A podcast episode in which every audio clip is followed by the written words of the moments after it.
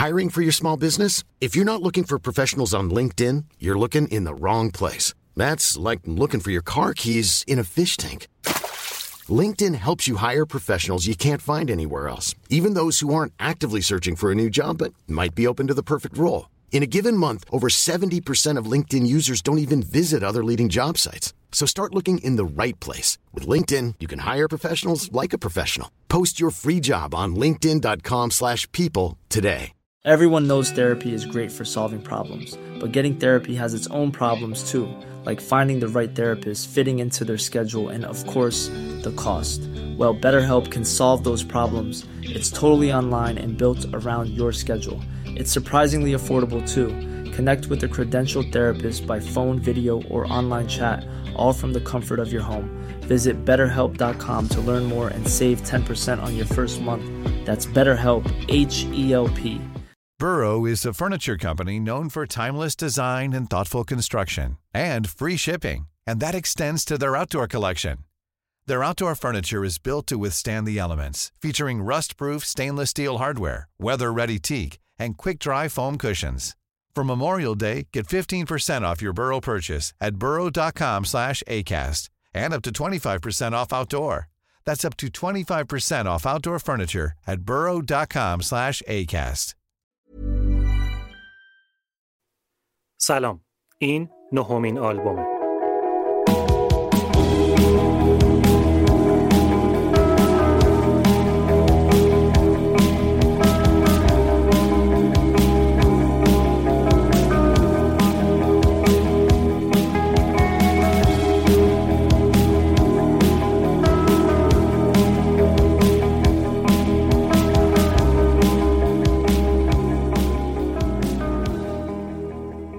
من بردیا برجسته نژاد هستم و این قسمت آلبوم در اوایل شهریور ماه 98 ثبت میشه. توی هر قسمت پادکست آلبوم من در مورد ماجرای یه آلبوم موسیقی و آرتیستش براتون صحبت می‌کنم. توی قسمت نهم از چهارمین آلبوم یکی از جاودانه های موسیقی راک گروه افسانه‌ای Led Zeppelin میگم. آلبومی که اسم نداره و به طور غیر رسمی به Led Zeppelin چهار معروفه. این آلبوم یکی از پرفروشترین آلبوم‌های تاریخ موسیقی و ازش به عنوان یکی از مهمترین آثار تاریخ راک یاد می‌کنن.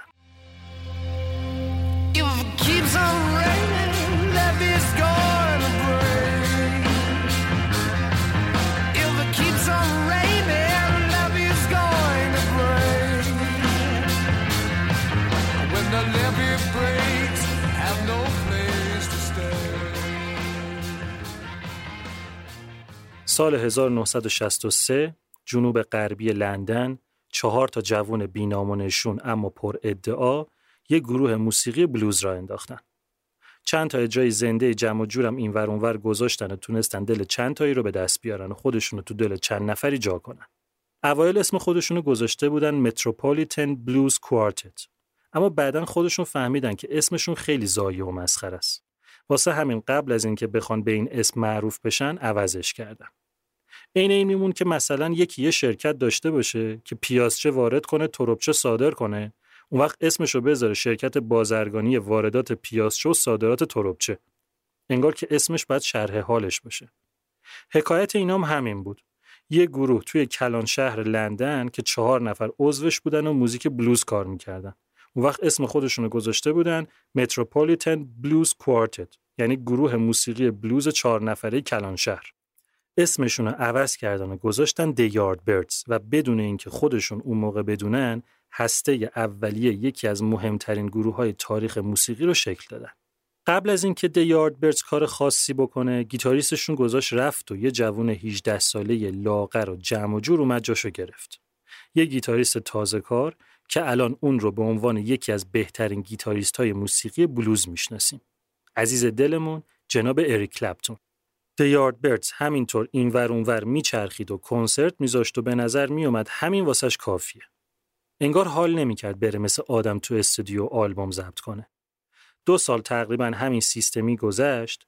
تو این مدت یه چی هم ازشون منتشر شد که studio album نبود، یه live album بود که خیلی هم جدی نبود تا اینکه اریک کلپتون دید از اینا چیزی در نمیاد. این مدل کار کردن راضیش نمی‌کرد. خیلی رو هوا بودن. بی برنامه بودن. یه حساسیت های خاصی هم داشت خودش. مثلا The Yardbirds یه آهنگ سه دقیقه‌ای ساخته بود که خیلی هم معروف شده بود اما کلپتون می‌گفت آخه آهنگ سه دقیقه‌ای تو موزیک بلوز مثل فوش میمونه. بلوز اصلا باید فقط سه دقیقه گیتار سولوش باشه اینجا بود که کلپتون گفت شما رو به خیر و ما رو به سلامت و همینطوری یلخی یلخی کار کردن خوش بگذره بهتون. بقیه گفتن این نامردیه که الان ما گیتاریست از کجامون پیدا کنیم؟ کلپتون گفت یه رفیق دارم گیتاریست خوبیه. به اون میگم ببینم اگه قبول کرد بیاد جام. کلپتون اسطوره‌ای داشت از یه اسطوره دیگه موسیقی بلوز و راک حرف می‌زد. گفتن چند سالشه؟ گفت 20 گفتن کارش چطوره؟ گفت 20 20 گفتن الان چی کار می‌کنه؟ گفت نوازنده جلسه ایه تو هیچ گروهی نیست. هر جا بخوانش میره ساز می‌زنه. خوبم می‌زنه. گفتن اسمش چیه؟ گفت جیمی. جیمی پیج. کلپتون رفت موضوع رو به پیج گفت. پیج ولی قبول نکرد. گفت که من الان جام خوبه. تو هیچ گروهی نیستم. خیالم ندارم باشم. جلسه ای قرارداد میبندم و میرم تو استودیو سازم و می‌زنم و به بقیه چیزاش فکر نمی‌کنم. کلپتون گفت ای بابا ضایع کردی ما رو که. حالا من برم به اینا چی بگم؟ پیج گفت غمت نباشه. من یه رفیقی دارم. فکر کنم بدش نیاد بیاد تو گروهتون. گفت اسمش چیه؟ گفت جف بک. یعنی کلپتون افسانه ای که اون موقع هنوز افسانه ای نبود رفت پیش پیج ای که اون موقع هنوز ای نبود و اونم جف بک استثنایی که اون موقع هنوز استثنایی نبود و بهش معرفی کرد. جف بک اومد و اریک کلپتون رفت و اینجا بود که The بردز وارد فاز جدیدش شد. گیتار توی دستای جف بک مثل چوب جادو تو دستای هری پاتر بود. یه کارایی می‌کرد که تا اون موقع به عقل هیچکی نرسیده بود. بک که خودش موزیک شرق و خیلی دوست داشت اومد یه طوری شرق و غرب و دوخ به هم و یه مدل موسیقی سایکدلی که تر و تمیز از توش کشید بیرون. شد 1966 که بیسیستشون گفت من دیگه نمی‌خوام ساز بزنم و می‌خوام تهیه کننده بشم و گذاشت رفت. rhythm guitarist گروه جف بک lead guitarist بودا. rhythm guitarist گروه گفت خیالتون راحت. bass guitar از این به بعد با من. گفتن پس حله دیگه. پاشیم بریم کنسرت بدیم. اولین شبی که رفتن تو سالن واسه اجرا یه چند دقیقه مونده بود که شروع بشه rhythm guitarist ه گفت چیزه؟ گفتن چیزه؟ گفت یه مشکل کوچولو داریم. گفتن چی؟ گفت من همچین خیلی هم بلد نیستم bass guitar بزنم ها. اینا رو میگی؟ سکته رو زدن. یهو جف بک برگشت گفت آقا امشب تو سالن جیمی پیج هم هستا گفتن اون که گیتار می‌زنه. یه بارم بهش گفتیم بیاد نیومد تو رو معرفی کرد. گفت bass guitar هم می‌زنه. اگه من ازش بخوام میاد. تو اون خر تو خری گشتن جیمی پیج رو پیدا کردن و حرف زدن و اونم قبول کرد و قرار شد موقتا تا آخر اون چند تا کنسرت بشه bassist گروه. تا اینا یه فکری واسه خودشون بکنن.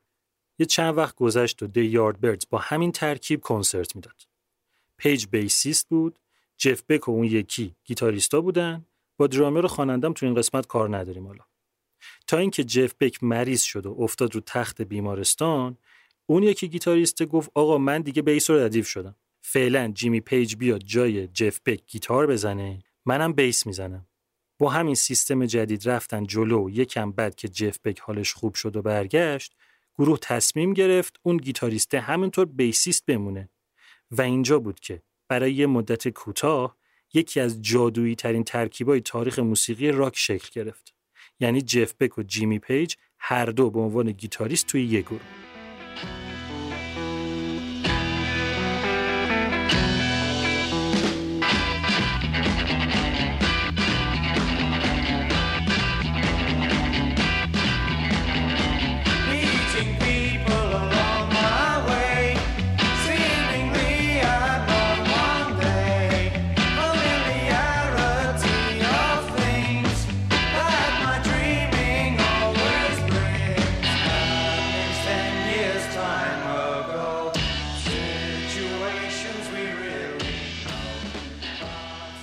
یه چند ماه بیشتر این ترکیب دوام نیاورد.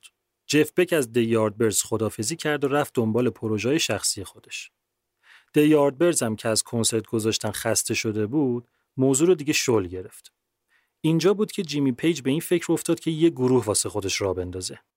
با چند نفرم صحبت کرد، اسمم براش انتخاب کرد، Lead Balloon. نشد ولی. خیلی پی قضیه رو نگرفت، در حد همون ایده باقی موند. اما این اسمی که انتخاب کرده بود رو یادتون بمونه. یه مدت گذشت هر کدوم یه وری واسه خودشون مشغول بودن تا شد 1968. The Yardbirds علنا تعطیل شده بود. ولی هنوز طبق قراردادشون باید چند تا کنسرت دیگه توی اروپا میذاشتن. خواننده و درامر گروه برگشتن به پیج گفتن حاجی ما دیگه نیستیم. خودت برو یه کاریش بکن. پیج به اون گیتاریسته که حالا bassist بود گفت تو چی؟ اون گفت منم نیستم. می‌خوام موزیک رو ول کنم برم دنبال عکاسی. پیج گفت شماها که صاحبشین نباشین من چیکارم که باشم؟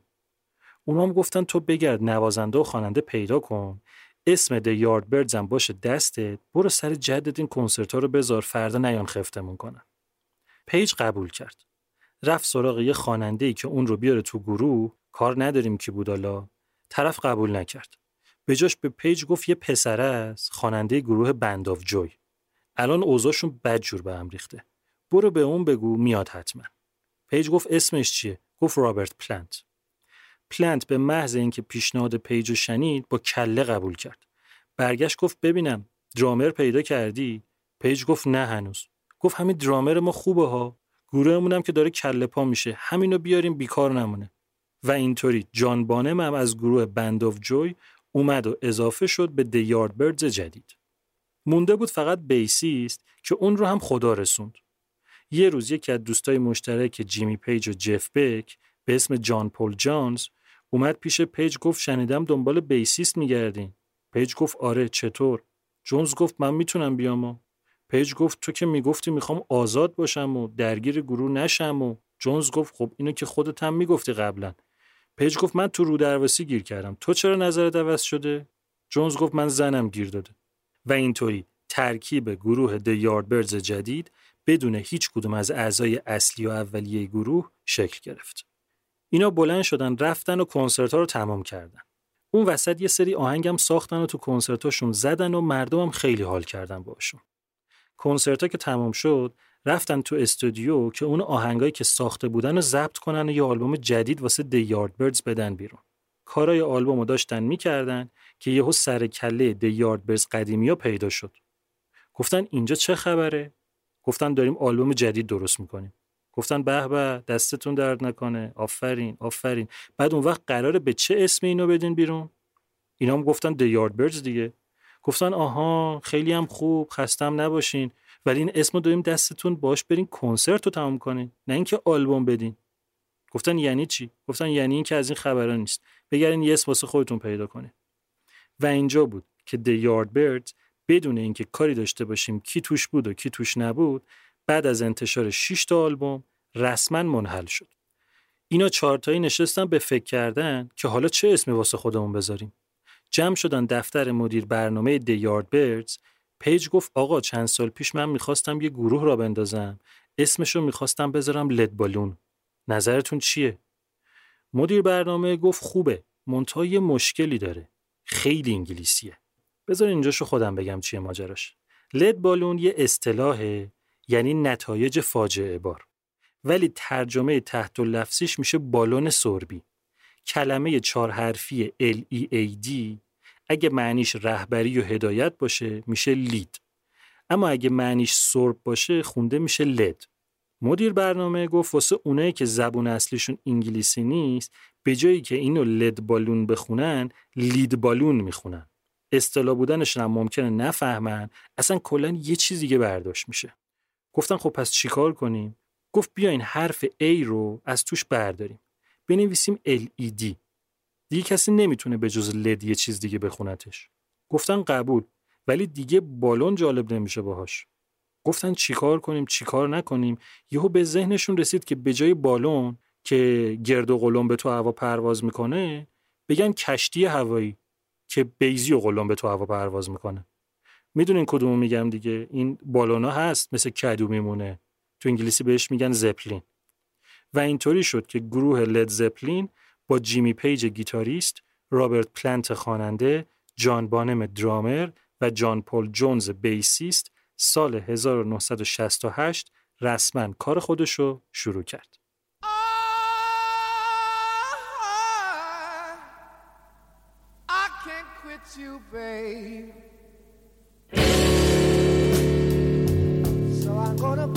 down for a while.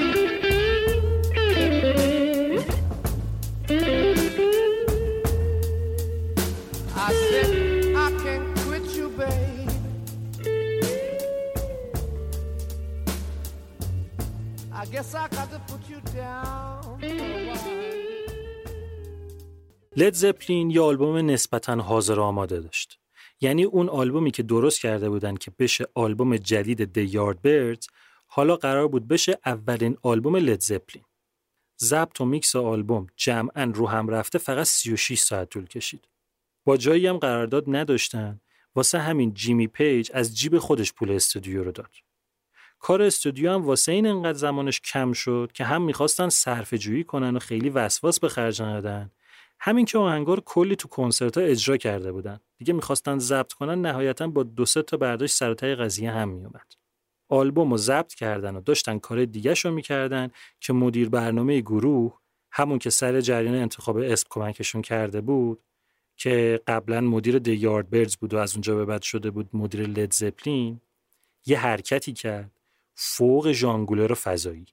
مدیر برنامه تونست یه قرارداد واسه لید زپلین جور کنه با کمپانی معروف آمریکایی Atlantic Records. چرا میگم حرکتش فضایی بود؟ واسه اینکه تونست یه قرارداد بین Atlantic Records و لید زپلین جوش بده که پیش پرداختش 143 هزار دلار بود. یعنی بالاترین رقمی که تا اون موقع یه گروه صفر کیلومتر تونسته بود قرارداد ببنده. حالا درسته که اینا بالاخره یه مدتی بود تو چند تا گروه معروف کار کرده بودن.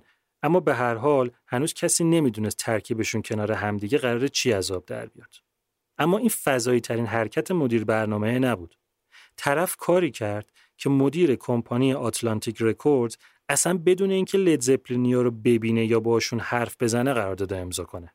یعنی اون سختی و بدبختی که معمولا گروه واسه اولین کارشون میکشیدن و لید زپلین نه تنها نکشید بلکه از همون اول از خیلی گروه های دیگه چند سالی هم جلوتر افتاد. اما همچنان این همه حرکت فضایی مدیر برنامه نبود. مفاد قرار دادم عالی بود. اول اینکه لید زپلین اختیار اینو داشت که هر موقع که دلش خواست آلبوم بده هر موقع هم حال کرد کنسرت بذاره. دوم اینکه حرف آخر واسه اینکه محتوای هر آلبوم چی باشه با خود لید زپلینه سوم اینکه طرح روی جلدها رو گروه باید تایید کنه و کمپانی نمی‌تونه سرخود کاور انتخاب کنه. چهارم اینکه تصمیم گیری واسه اینکه چطوری آلبوم رو تبلیغ کنن با خود گروهه. و پنجم اینکه انتخاب اینکه کدوم track آلبوم بشه single و جدا منتشر بشن با خود لید زپلینه. یعنی فقط مونده بود بگن بعد از هر آلبوم نفری یه بار می‌تونیم بریم بخوابونیم زیر گوش مدیر Atlantic Records. بالاخره همه کارا رو کردن و در نهایت اولین آلبوم لید زپلین هم اسم با خود گروه ژانویه 1969 منتشر شد.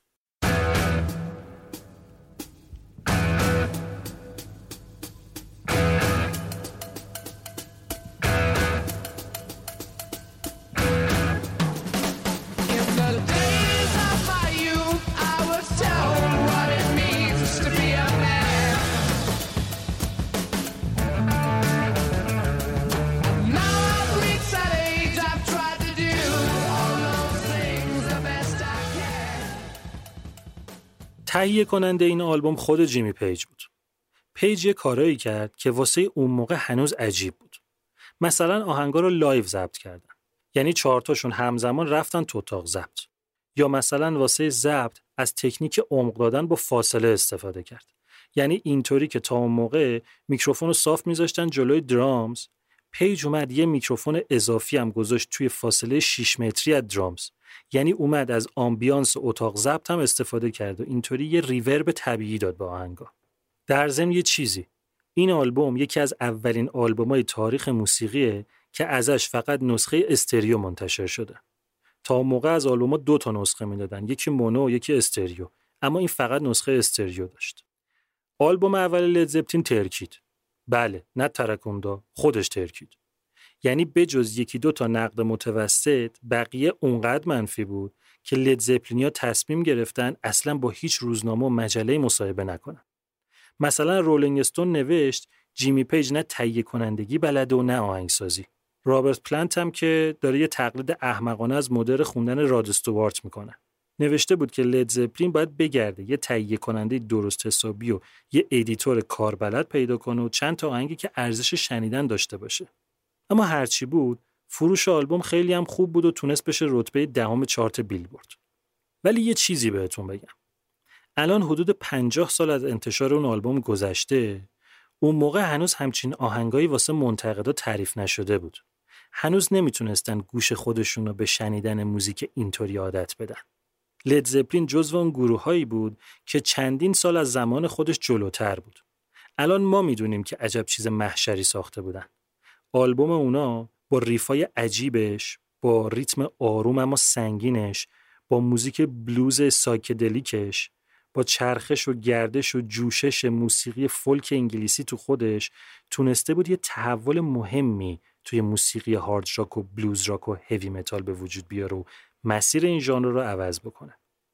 یه چی بگم خندتون بگیره. سال 2003 همون رولینگ استونی که زده بود آلبوم و ترکونده بود توی فهرست 500 تا آلبوم برتر تاریخ موسیقی این آلبوم رو گذاشت شماره 29 مجله انگلیسی کیو سال 2007 تو فهرست آلبومایی که موسیقی رو دگرگون کردن این آلبوم رو گذاشت شماره 7 خلاصه اسم این آلبوم تازه سی چل سال بعد از انتشارش رفت تو هرچی لیست بهترین های موزیک بود. یعنی تازه بعد از این همه سال فهمیدن اینا کی بودن و چی کار کردن. لید زپلین شروع کرد بیوقفه تور گذاشتن. چهار تا تور گذاشت تو آمریکا چهار تام تو انگلیس. استقبال خیلی خوب بود. فروش آلبوم هم همینطور می‌رفت بالا. لابلای همین کنسرت دادن شروع کردن آهنگ جدید ساختن واسه آلبوم دوم و توی راه هر جا که دم دستشون میومد ضبط می‌کردن. یعنی کلا نه تا آهنگی که واسه آلبوم دوم ساخته بودن کاراش توی 13 تا استودیوی مختلف انجام شد. سر همین ماجرا یه سری آهنگا رو مجبور شدن هول هولکی ضبط کنن. یا یه جاهای آهنگ رو improvise می‌کردن یعنی فی‌البداهه می‌زدن. اینجام دوباره تهیه کننده خود جیمی پیج بود. آهنگا رو هم جیمی پیج و رابرت پلنت با هم دیگه ساخته بودن. پلنت سر آلبوم اول خیلی نمی‌تونست توی ساخت آهنگا دخالت کنه. حتی آخرش هم اسمش رو جزو آهنگسازا ننوشتن. چون اون موقع هنوز یه سری مشکلات قراردادی سر گروه قبلیش داشت که نمی‌تونست جای دیگه ای آهنگ بسازه. اما سر آلبوم دوم این موضوع حل شده بود و دوتایی با پیج اسمشون خورد رو و در نهایت دومین آلبوم لید زپلین به اسم کاملا غیر خلاقانه لید زپلین دو اکتبر 1969 یعنی فقط نه ماه بعد از انتشار آلبوم اول منتشر شد.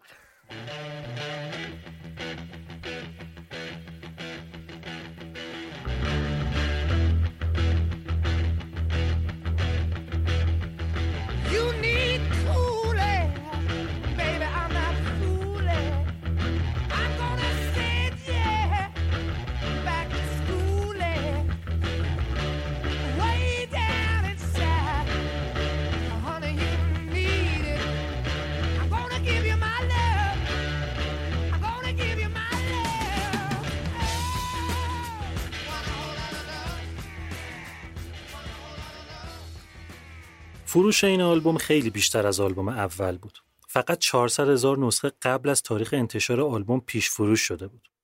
اما هرچی فروشش بیشتر بود، نقدای منفی هم همچین محکمتر شده بود. دیگه رحم نکرده بودن. هرچی از دهنشون در اومده بود و نثار لدزپلین کرده بودن. رولینگ استون هم هوی متال آلبوم مسخره کرده بود که اینا که دارن تلق طلوق می‌کنن هم بلوز راکشون رو. می‌گفت موزیک سیاها رو بدی دست سفیدا همین میشه دیگه.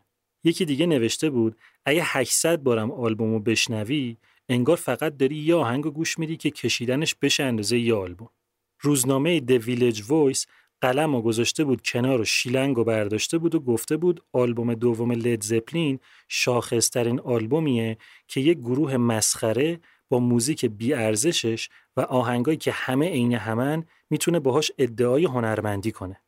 فکر کنم دیگه بتونین حدس بزنین بعدن چی شد. سالها از این آلبوم گذشت و حالا ازش به عنوان یکی از شاخصترین آثار موسیقی یاد میشه. همین رولینگ استون پدر سوخته توی همون لیست 500 تا آلبوم برتر تاریخ موسیقی واسه سال 2003 این آلبوم رو گذاشت شماره 79. مجله گیتاریست توی فهرست 50 تا آلبوم تاثیرگذار روی گیتار این آلبوم رو گذاشت شماره 3. کلی لیست و فهرست دیگه هم هست که دیگه اسم نمیارم. آلبوم دوم شهرت لید زپلین بین مردم بیشتر شد. آلبوم توی چارت بیلبورد شد رتبه اول و کنسرتاشون از توی کلابا و pub ها و جای کوچیک رفت توی سالن‌های بزرگ و استادیوم‌های ورزشی. بعضی از کنسرتاشون تا چهار ساعت طول می‌کشید. اون وسط می‌رفتن تو کار improvise کردن و اونقدر می‌زدن و میخوندن تا دیگه به جای آهنگا خودشون تمام می‌شدن. یه کاری هم که کردن این بود که برخلاف رسمی که اون موقع بود که همه گروه ها می‌رفتن توی تلویزیون برنامه اجرا می‌کردن اینا گفتن هر کی می‌خواد ما رو ببینه بیاد کنسرتامونو هیچ کدوم از دعوت های تلویزیونی رو قبول نکردن. چند ماه آخر سال 1969 به کنسرت گذشت تا شد اوایل 1970 لید زپلین خسته شده بود. فکر کنین وسط تور آلبوم اول آلبوم دوم منتشر شده بود و تور این رو چسبونده بودن به کنسرت های قبلی و دیگه جونی براشون نمونده بود. یه روز رابرت پلانت برگشت به جیمی پیج گفت که آقا اینطوری نمیشه پدرمون در اومده. جون نداریم نا نداریم خسته شدیم. پیج برگشت گفت خب چیکار کنیم؟ همینه دیگه. پلانت گفت یه مدت تعطیل کنیم. پیج گفت تعطیل کنیم بریم بشینیم خونه یعنی چیکار کنیم؟ پلانت گفت نه از اون تعطیلا نه. کنسرت ها تا همینجا بسه؟ جانها رو بفرستیم برن استراحت کنن؟ یعنی جان بانم و جان پل جونز خودمون دوتا پاشیم بریم سفر. هم خستگی در کنیم هم بشینیم آهنگای آلبوم بعدی رو بسازیم. جیمی پیج قبول کرد. جایی هم که پلنت تو ذهنش بود خودش قبلا با خانوادش رفته بود یه کلبه قدیمی واسه قرن 18 هم بود به اسم برونیار. روی یه تپه سرسبز با ویوی رودخونه توی اسنودونیا شمال غربی ولز یه جایی که باورتون نمیشه چقدر خوشگل و بکر و خفنه. یه موضوع جالبی هم که بود این بود که این کلبه نه آب داشت نه برق. آب که خب هیچی اما پلنت و پیج به خاطر اینکه این کلبه برق نداشت اکثر آهنگای این آلبوم رو با حال هوای موزیک آکوستیک و فولک نوشتن و ساختن. اونقدر اون مدت کنسرتاشون شلوغ عجله و زندگیشون پر سر و صدا و در هم بر هم بود که آرامش این کلبه چسبیده بود به جونشون. واسه همین اینکه برق نداشتن و یه محدودیت نمی‌دیدن. یعنی فکرشون این نبود که اه برق نداریم مجبوریم آکوستیک بزنیم. خودشون هم یه حال ملوی باحالی داشتن اونجا که میلشون به موزیک آکوستیک رو بیشتر می‌کرد. خلاصه یه چند هفته اونجا موندن و حسابی استراحت کردن و حسابی هم آهنگ ساختن بعدش جان بانم و جان پال جونز رو خبر کردن و به جای اینکه برن تو استودیو واسه تمرین کردن رفتن توی یه ساختمون قدیمی واسه قرن 18 به اسم هدلی گرینج توی همشایر یه جای آروم فضای روستایی طور خلوت اونقدر بهشون اونجا کار کردن حال داد که تصمیم گرفتن از این به بعد همه کاراشون رو بیارن همونجا بزنن. این ساختمونه اون موقع که ساخته بودنش خونه فقرا و یتیما بود که خیلی سال بعدش تغییر کاربری داده بودن. لید زپلین تمریناشو کرد و یه تیکاییش هم همونجا ضبط کرد و بعد رفتن تو استودیو ضبط رو کامل کردن و در نهایت اکتبر سال 1970 سومین آلبوم لید زپلین به اسم همچنان غیر خلاقانه لید زپلین 3 منتشر شد.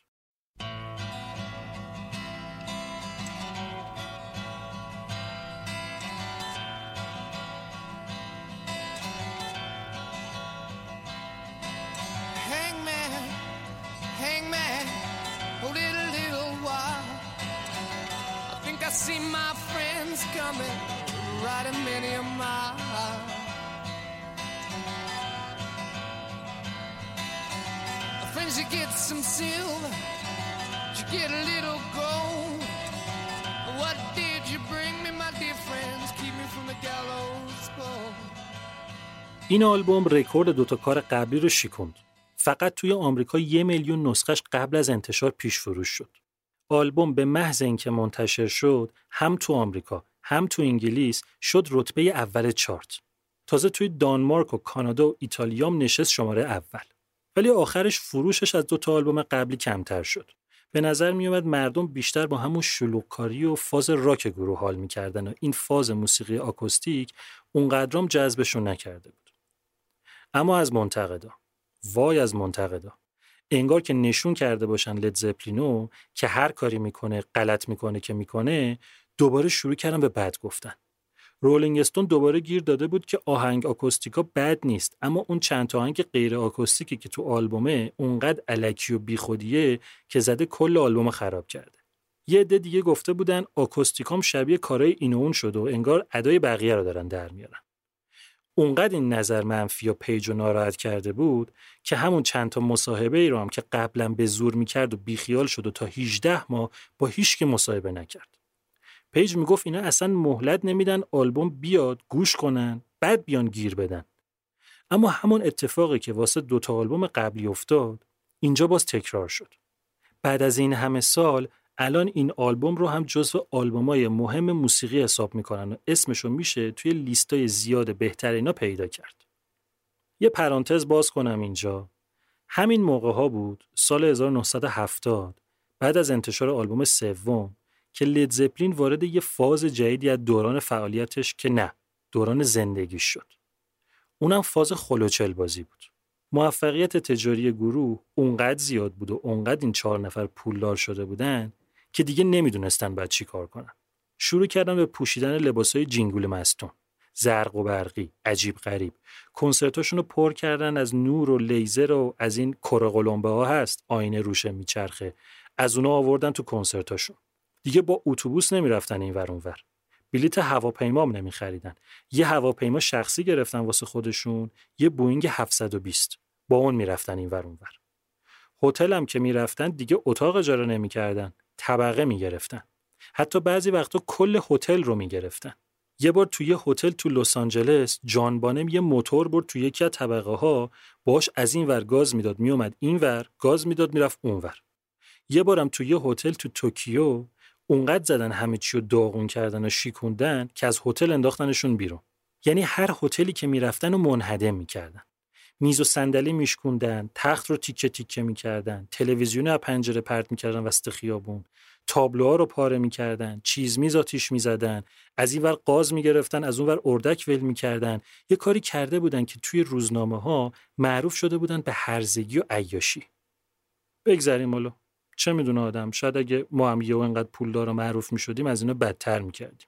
آلبوم سوم منتشر شد و گفتم دیگه هم نقدای منفی زیاد داشتن که طبیعی بود هم فروش آلبوم کم بود که این واسهشون غیر طبیعی بود. ناراحت بودن سر این موضوع. یعنی اونقدر روی روح و روانشون تاثیر گذاشته بود که فکر کنم یه قسمتی از خلبازیاشون هم سر همین چیزا بود. اینجا بود که تورایی که داشتن و کنسل کردن و گفتن تا اطلاع ثانوی کنسرت بی کنسرت. پیج به بقیهشون گفت ببینین تفنگمون فقط یه گلوله داره. این رو باید با نهایت حساسیت شلیک کنیم. اگه خورد به هدف که خورد. میشه بزرگترین کاری که تا حالا کردیم. اگه نخورد جمع می‌کنیم و میریم پی کارمون رو بازنشست می‌کنیم خودمونو. یه نفس عمیق کشیدن و کار روی آلبوم بعدی رو شروع کردن. هم پول و پله تو دست و بالشون بود همون سیستمی که سر آلبوم سوم پیاده کرده بودن خیلی بهشون چسبیده بود. واسه همین این دفعه چارتاییشون بلند شدن رفتن تو اون کلبهه که کنار رودخونه بود شروع کردن آهنگ نوشتن و ساختن و کارشون که تموم شد رفتن تو اون یکی ساختمون قدیمیه. همون که گفتم قبلا خونه فقرا بود که تمرین و ضبط اونجا بکنن. این ساختمونه سری قبل خیلی بهشون مزه داده بود. پیج می‌گفت ما یه جایی رو می‌خواستیم که یه فنجون چای باشه و توی باغ قدم بزنیم و اون کاری که لازمه رو بکنیم. جان پال جونز می‌گفت اون اطراف نه بار بود، نه club بود، هیچ جا نبود. واسه همین اصلا چیزی نبود که بتونه حواسمون رو پرت کنه و شیش دنگ سرمون به کارمون بود. یه تیکایی از آهنگا رو همونجا ضبط کردن با یه چیز خفنی به اسم Rolling Stones Mobile Studio. یه تیکایی از آلبوم قبلی رو هم با همین ضبط کرده بودن اونجا چیزی نگفتم گذاشتم اینجا بگم. سال 1968 یعنی همون سالی که تازه Led Zeppelin داشت شکل می گرفت گروه The Rolling Stones این گروه The Rolling Stones ربطی به اون مجله Rolling Stone نداره ها. اشتباه نگیرینشون با هم. The Rolling Stones که اون موقع خیلی معروف و شاخ بود از محدودیت ها و سیستم ها و مسخره بازی های استودیو خسته شده بودن. واسه همین میک جگر خواننده گروه اومد گفتش که من یه خونه خفن خریدم خارج شهر. بیاین یه استودیوی مشتی اونجا واسه خودمون بسازیم. بقیه قبول کردن تجهیزات و اینجور چیزا رو خریدن که منیجرشون گفت این تجهیزات به این خفنی رو به جای اینکه بذاریم یه گوشه تو خونه بذاریمش توی یه ون. یعنی اصلا اتاق کنترل رو توی یه ون درست کنیم که هر جا خواستیم ببریم با خودمون. اینطوری یه استودیو سیار درست کردن و اسمش رو گذاشتن رولینگ استونز موبایل استودیو استودیوی سیار رولینگ استونز. بعد خودشون که کلی توی این ون ضبط کردن که هیچ خیلی گروهای خفن دیگه هم ون رو ازشون اجاره می‌کردن و آلبوماشون رو با اون ضبط می‌کردن. مثلا همین Led Zeppelin یا Dire Straits Deep Purple باب مارلی Iron Maiden Fleetwood Mac و کلی گروه های خفن دیگه. Led Zeppelin یه قسمت زیادی از کار رو با همین استودیو سیاره تو اون ساختمون قدیمیه برد جلو. بعد رفتن توی استودیو کار رو تموم کردن و آلبوم رو فرستادن واسه میکس. این آلبوم قرار بود تمام آبروشون باشه. واسه همین تا اونجا که می‌شد وسواس به خرج دادن.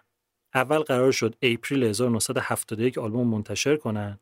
آلبوم که میکس شد و گروه گوش کردنش به نظرشون میکسش ترتمیز نشده بود.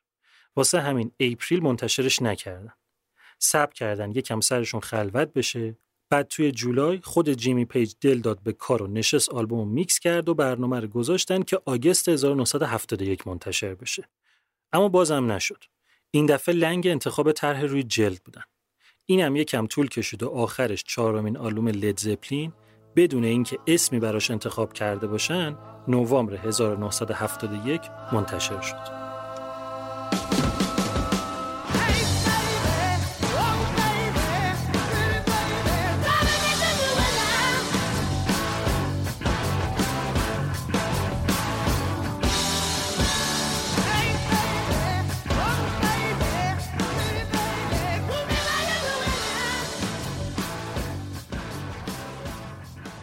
Led Zeppelin روی آلبوم جدیدش اسم نذاشت. حتی تو بسته بندی آلبوم هم توضیح ننوشت. جیمی پیج سر نقدای منفی آلبوم سوم هنوز شاکی بود. واسه همین سر لج و لجبازی گفت که اصلا روی آلبوم بعدی اسم نمی‌ذاریم که هرچی دریوری خواستین بنویسین ندونین چی صداش کنین. البته که خیلی قبلا هم واسه انتخاب اسم زور نزده بودن شماره میذاشتن دیگه. حالا به هر حال پیج گفت اسم نمی‌ذاریم واسه آلبوم. روی جلدم هیچی نمی طرح روی جلد سر جاش اما هیچی دیگه نمی‌ذاریم. نه روش نه پشتش نه اسم آلبوم نه اسم گروه فقط توش یه دونه سمبل می‌ذاریم. نه. اصلا چهار تا سمبل می‌ذاریم که هر کدومش رو یکیمون انتخاب کرده باشه. کمپانی Atlantic Records اول قبول نکرد. گفت این مسخره بازی ها چیه؟ کسی نمی‌خره آلبوم اینطوری. ملت از رو جلد نفهمن چی توشه نمیرن سراغش که. لید زپلین گفت ای اینطوریه. پس ما نسخه نهایی آلبوم رو نمیدیم بهت اصلا آلبوم بی آلبوم. کمپانی گفت این خودکشی حرفه‌ایه. بچه بازی در نیارین. اینا هم گفتن همینی که هست. ما به اندازه کافی به کارمون اعتماد داریم. اگه شماها ندارین مشکل خودتونه. از اونا اصرار و از اینا انکار. آخر سر کمپانی مجبور شد که قبول کنه. آلبوم وقتی منتشر شد همینم هم شد یعنی هیچ جا نمی‌دونستن باید چی صداش کنن. بعضیا نوشتن لید زپلین چهار. گفتن قبلی به ترتیب شماره بوده. لابد اینم میشه چهار دیگه. یه جایی اسمشو گذاشتن چهار سمبل. بعضیا گفتن آلبوم چهارم. یه عده گفتن زوسو. چون سمبولی که جیمی پیج انتخاب کرده بود انگار که نوشته باشه زوسو. بعضیام خیال خودشون راحت کردن و گفتن آلبوم بی عنوان. حالا این سمبولایی که انتخاب کردن چی بودن؟ عکسش رو می‌ذارم بعدا تو پیجای پادکست که ببینید. از سمت چپ میگم. جیمی پیج که گفتم یه سمبولی انتخاب کرد شبیه اینکه نوشته باشه زوسو. اما خودش گفته که این اصلا نوشته نیست. هیچ وقت هم توضیح نداده که منظورش چی بوده. یه عده میگن این تو قرن 16 سمبل سیاره زحل بوده. اما خب خودش تایید نکرده. سمبل بعدی واسه جان پال جونزه یه دایره است که سه تا شکل شبیه لنز افتادن روش. اینو جان پال جونز از روی کتاب رادولف کوخ برداشته. سمبل آدمیه که هم به اعتماد به نفس رسیده هم به شایستگی. سوم واسه جان بانمه. اونم از تو همون کتاب رادولف کوخ انتخاب کرده. سه تا دایره تو همه که نماد مادر و پدر و فرزنده آخری رو هم رابرت پلنت خودش کشیده. یه پره توی یه دایره که خودش میگه نماد قاره گمشده موه. بعد از انتشار آلبوم تا یه مدتی توی کنسرتا هر کی هر سمبولی که انتخاب کرده بود و انداخت رو سازش. جیمی پیج کشید روی آمپلیفایرش بانم گذاشتش روی اون طبل بزرگه توی ست drums ش جونز کشید روی پارچه انداخت روی کیبوردش. فکر کنم اینو نگفتم. جونز هم بیسیست گروه بود هم کیبورد می‌زد. واسه رابرت پلنت هم گذاشتن روی بدنه یکی از اسپیکرها جلوی stage. طرح روی جلد آلبومم جالب بود. گفتم که فقط یه عکسه نه نوشته داره نه چیزی. یه تابلو نسبتا قدیمیه کسی نمی‌دونه کی کشیدتش یه پیرمرد روستایی که هیزم پشتشه. این تابلوه رو گذاشتن روی یه دیوار خراب از این صحنه عکس گرفتن و گذاشتن تر روی جلد. تابلو رو رابرت پلنت از یه مغازه آنتیک خریده بوده. دیوار خرابم واسه خونه خراب شده یه هومه شهر عکاسی بوده که عکسو گرفته.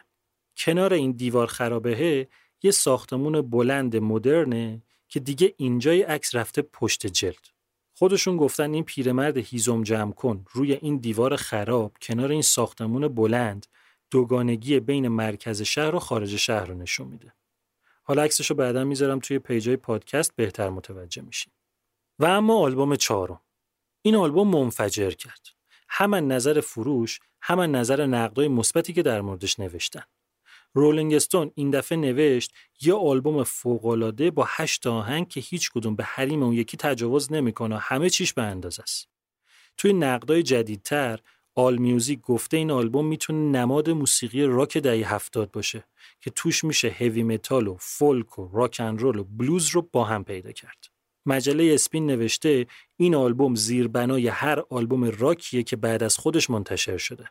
چاک ادی توی کتابش 500 آلبوم برتر تاریخ موسیقی متال و مجله کلاسیک راک توی 100 آلبوم برتر تاریخ موسیقی راک این آلبوم رو گذاشتن شماره اول. مجله دگیتار توی فهرست بهترین آلبوم قرن بیستم و مجله اسپین توی لیست بهترین آلبوم های متال تاریخ اینو گذاشتن شماره دو. کلی نقد و نظر مثبت دیگه توی مجله ها و نشریه ها و لیستای جور و جور که حالا اسم نمی‌برم. خلاصه اینکه آلبوم چهارم لید زپلین تونسته 37 میلیون نسخه فروش داشته باشه و تبدیل بشه به یکی از پرفروشترین آلبوم های تاریخ موسیقی. بریم دیگه ببینیم توی آلبوم چه خبره.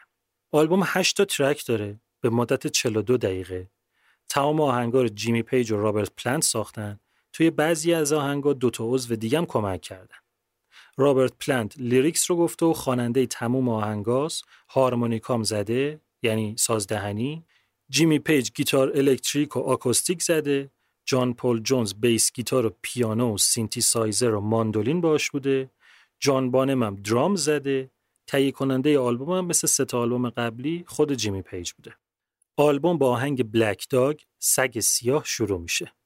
یه آهنگ پر انرژی اما با تمپوی پایین که میگن یکی از شاخصترین آهنگای لید زپلینه یعنی از اون آهنگاست که آدم توی کمتر از یک ثانیه تشخیص میده که اینی که داره گوش میده کدوم آهنگ و واسه کیه. این آهنگ و لید زپلین چند هفته قبل از اینکه بره توی اون ساختمون قدیمی ساخته بود. اما اسم واسش انتخاب نکرده بودن. بعد که رفتن توی ساختمونه یه سگ سیاه نژاد لابرادور میومده تو حیات میچرخیده. اینا هم چند بار بهش غذا داده بودن و سگ همونجا موندگار شده بود. اسم روش نذاشته بودن. سگ سیاه صداش می‌کردن. اصولا از اسم آلبوماشون هم معلومه که خیلی توی انتخاب اسم قوی نبودن. موقعی که دیگه باید واسه آهنگ اسم انتخاب می‌کردن سگه اونجا بوده. گفتن اصلا بذاریم اسم همین سگه. سگم که اسم نداشته اینطوری شد که اسم آهنگ شد بلک داگ هیچ ربطی هم اسم آهنگ به متنش نداره. طرفدارای گروه یه چیزای عجیب و غریبی گفتن که قشنگ معلومه نمی‌تونستن باور کنن انتخاب اسم آهنگ لید زپلین فلسفه پشتش نباشه. یه عده می‌گفتن سگ سیاه یعنی پیشرو در مرگ.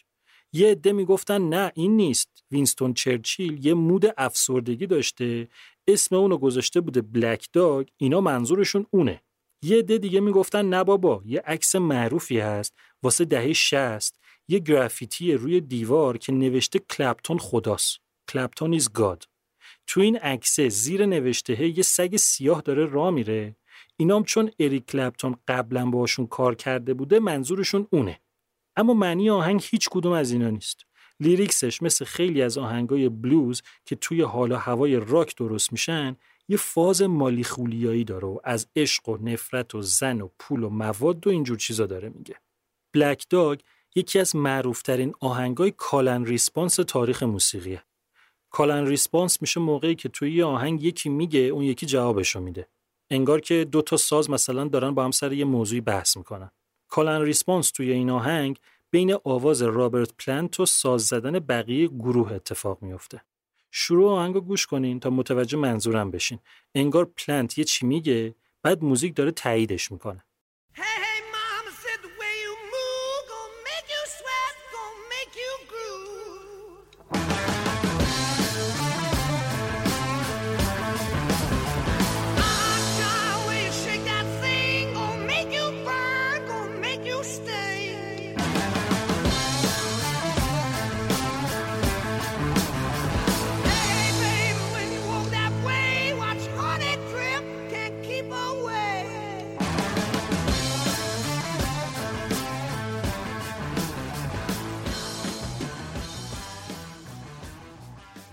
دقت کردین آواز پلنت آکاپلاس یعنی وقتی داره می‌خونه آهنگ ساز نداره؟ حالا خیلی چیز عجیبی نیستا اما خودشون گفتن که اینو از رو آهنگ Oh Well گروه فلیت وود مک واسه سال 1969 الهام گرفتن. یه تیکه از آهنگ فلیت وود مک رو گوش کنین که معلوم شه از چی الهام گرفتن.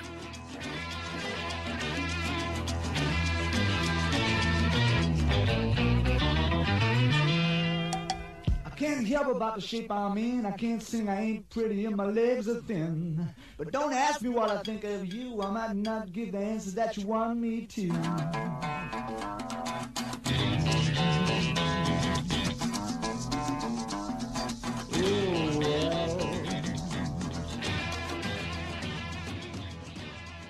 آهنگ دوم اسمش از راکن رول. یه اسم خیلی ساده و مختصر مفید که ازش معلومه توی آهنگ چه خبره. قضیهش این بوده که توی این آلبوم یه آهنگ هست به اسم Four Sticks که حالا بهش می‌رسیم. اون موقعی که لید زپلینیا توی ساختمون قدیمیه بودن هر چی زور می‌زدن نمی‌تونستن آهنگ Four Sticks رو کامل کنن. اعصابشون ریخته بود به هم. هر کاری می‌کردن جور نمی‌شد. یه روز که سر این آهنگ بودن و هر کدوم ساکت یه گوشه نشسته بودن و فکر می‌کردن که چه خاکی به سر خودشون رو این آهنگ بکنن جان بانم که نشسته بود پشت drums بی خودی واسه اینکه حواس خودش رو پرت کنه شروع می‌کنه drums اول آهنگ Keep A-Knockin' از لیتل ریچارد رو زدن.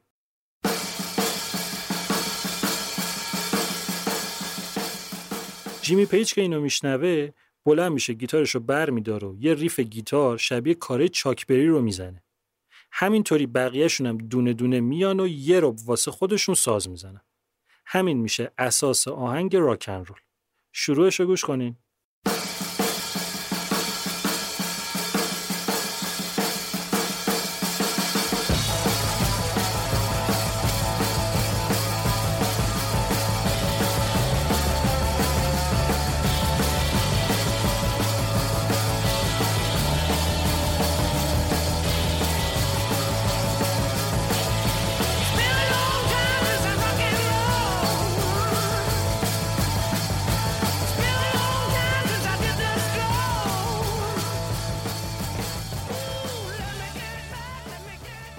تمپوی آهنگ بالاست. قشنگ راکن رولیه. کلیشه‌ای ترین استراکچر موزیک راکن رول رو هم داره. از همون سال 1971 که آلبوم اومد بیرون، این آهنگ شد پای ثابت تمام کنسرت های لید زپلین. توی یه مقطع زمانی هم اصلا این رو گذاشتن آهنگ شروع کنسرتاشون که حسابی مردم رو باهاش هیجان زده کنن. این آهنگ نوازنده مهمانم داره یان استوارت پیانیست گروه معروف د رولینگ استونز. یه جا دیگه شو گوش کنید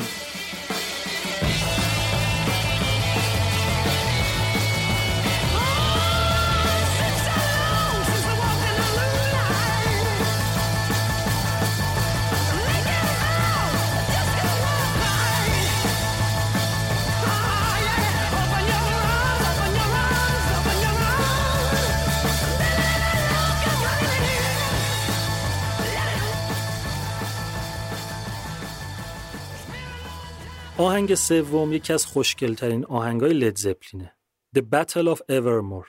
نبرد برای همیشه. drums نداره یعنی جان بانم توی این آهنگ نیست.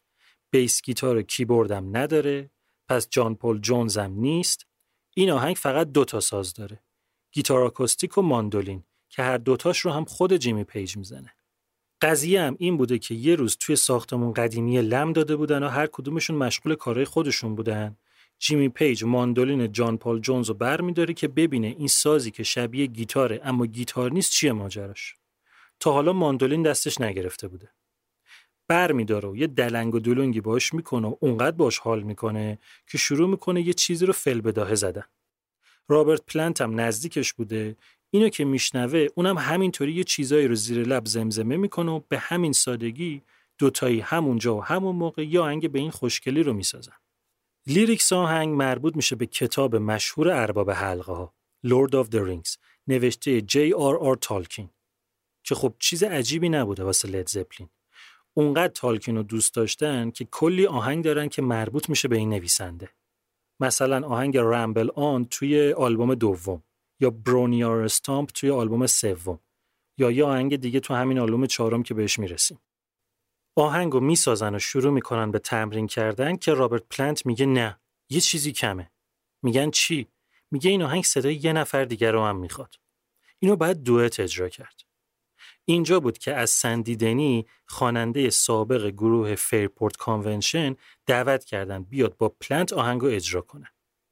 خانم سندی دنی از قبل دوستشون بود. صمیمی بودن با هم.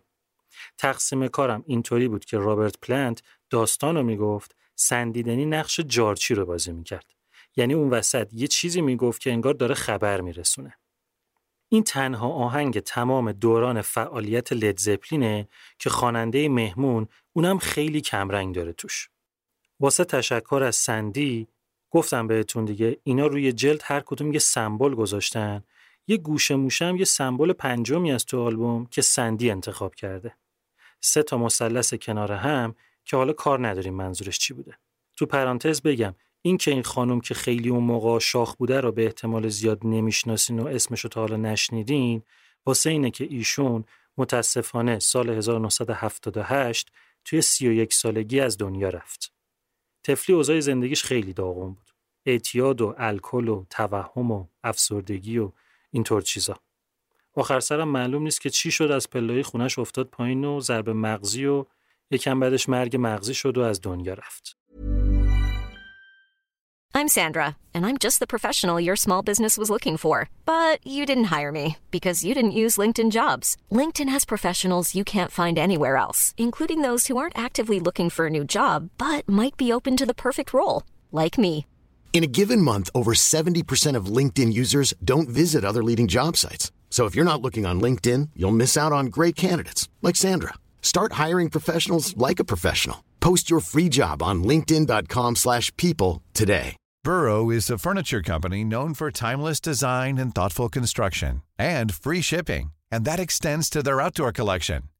Their outdoor furniture is built to withstand the elements, featuring rust-proof stainless steel hardware, weather-ready teak, and quick-dry foam cushions. For Memorial Day, get 15% off your Burrow purchase at burrow.com/acast and up to 25% off outdoor. That's up to 25% off outdoor furniture at burrow.com/acast. اما واسه کنسرت ها سندی رو که نمیکشوندن واسه چهار تا کلمه ببرن این ور ور جیمی پیج هم بنده خدا فقط دو تا دست داشته نمی‌تونسته هم گیتار بزنه هم ماندولین واسه همین ترکیب آهنگ توی کنسرت با استودیو فرق داشت پیج ماندولین رو می‌زده جونز گیتار آکوستیک رو می‌زده اون تیکه آواز سندی رو هم جونز میخونده. یه وقتایی هم دو صدای جونز و بانم با هم میخوندنش. یه تیکه از آهنگ رو گوش کنین.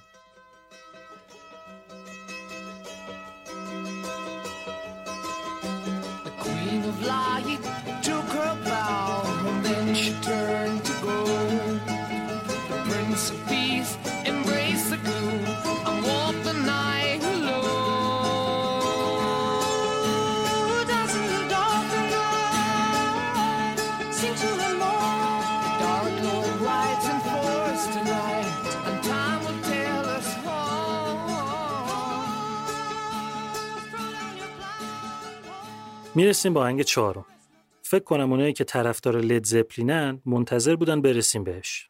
شاهکار لید زپلین یکی از معروفترین آهنگای تاریخ موسیقی، آهنگی که جزو سمبولای موسیقی راک حساب میشه، Stairway to Heaven، پلکانی به سوی بهشت. آهنگی که مجله کلاسیک راک سال 1999 توی فهرست بهترین آهنگای تاریخ موسیقی و مجله Guitar World توی لیست سال 2006 بهترین guitar solo های تاریخ موسیقی هر دوتاشون گذاشتن شماره اول. این آهنگ بعد از انتشار آلبوم تبدیل شد به یه مدل سرود ملی. یه چیزی که همه جا می‌شد یه ردی ازش پیدا کرد. خود جیمی پیج گفته بود که من می‌دونستم این آهنگ خوبیه. می‌دونستم که این شاخصترین آهنگ آلبومه اما فکر نمی‌کردم یه روزی برسه که واسه مردم تبدیل به anthem بشه یا همون سرود. Stairway to Heaven از زمان انتشارش یعنی 1971 تا موقعی که 20 سالش شد یعنی 1991 دو میلیون و 874 هزار بار از رادیوهای مختلف پخش شد. یعنی اگه بچسبونینشون به هم جمعا اندازه 44 سال این آهنگ توی 20 سال پخش شده. خیلیه ها. اگه بعدش هم حساب کنیم از سه میلیون بار گذشته فعلا رکورد پخش شدن یه آهنگ راک از رادیو دست این آهنگه. باحالتر این که سال 1990 یه شبکه رادیویی توی فلوریدا یه روز کامل رو گذاشت واسه این آهنگ. یعنی پشت سر هم بدون وقفه 24 ساعت فقط این آهنگ رو پخش کرد. Stairway to Heaven یه رکورد جالب هم داره. اینکه دیدین خیلی آهنگا sheet music دارن واسه خریدن یعنی یه دفترچه که نت آهنگا توش نوشتن این آهنگ رکورد فروش sheet music رو توی تاریخ موسیقی راک داره. یه چیزی حدود یک میلیون نسخه. یه چیز جالب دیگه هم هست. اینکه هر چقدر کمپانی به لید زپلین اصرار کرد اینا قبول نکردن که Stairway to Heaven رو جدا به صورت single واسه فروش منتشر کنن. بعدا توی یه مصاحبه جیمی پیج گفته بود که این کارو کردیم که مردم به خاطر همین یه دونه آهنگم که شده برن خود آلبومو بخرن. اصلا همین یکی از دلایل پرفروش شدن آلبوم بود. ساخت آهنگ از اوایل 1970 یعنی حدود دو سال قبل از انتشار آلبوم شروع شد. همون موقعی که پیج و پلنت رفته بودن توی اون خونه قدیمی کنار رودخونه. جیمی پیج تیکه اول آهنگ رو اونجا نوشت تا بعدا کاملش کنه. بعد که رفتن ساختمون قدیمیه یه شب بساط کرده بودن و نشسته بودن تو حیات و آتیش و آبجو و عشق و حال پیج نشسته بود کنار آتیش این آهنگ واسه خودش می‌زد. رابرت پلنت هم نشسته بود کنارش دید که این داره اینو می‌زنه. کاغذ مداد برداشت و شروع کرد به نوشتن. تندتند روی آکورد و ملودی lyrics می نوشت آهنگ رو توی همون ساختمون کامل کردن و همونجا با همون ونی که واسه رولینگ استونز بود ضبطش کردن ولی سولوی گیتارش رو گذاشتن بعدا که جیمی پیج رفت توی استودیو ضبطش کرد. و اما آهنگ. Stairway to Heaven از سه بخش تشکیل شده که همینطور که جلوتر میره حجم صدا و تمپوی آهنگ بیشتر میشه. تیکه اول یه تمپوی خیلی آروم داره، کلا آکوستیکه، یه گیتار آکوستیک با فلوت. رابرت پلنت آروم و غمگین شروع می‌کنه به خوندن.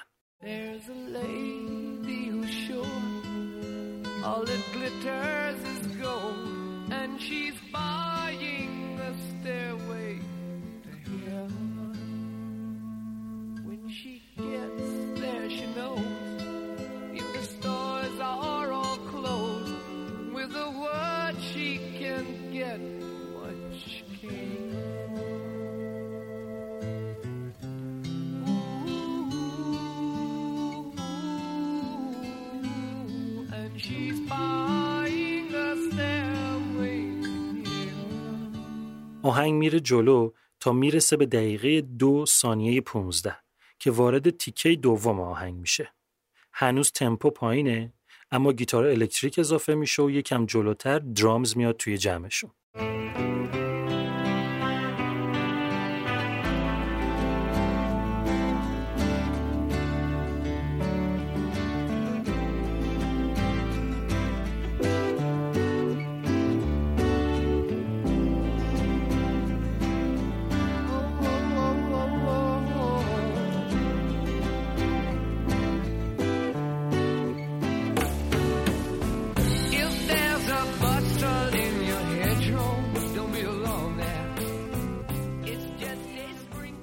آهنگ آروم آروم داره راه خودش رو باز می‌کنه تا می‌رسه به دقیقه 5 ثانیه 33. هنوز توی قسمت دوم آهنگیم که جیمی پیج جادوی خودش رو شروع می‌کنه و سولوی گیتار از همون دل می‌بره.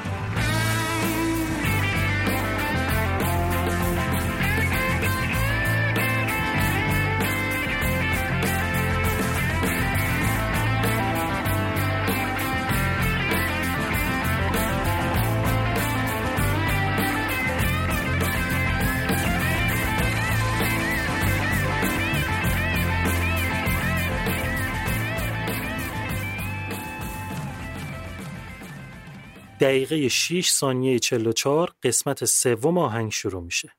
تمپو دیگه رفته بالا. موزیک از اون حالت کلاسیک خودش اومده بیرون و شده هارد راک. موزیک عصبانی شده.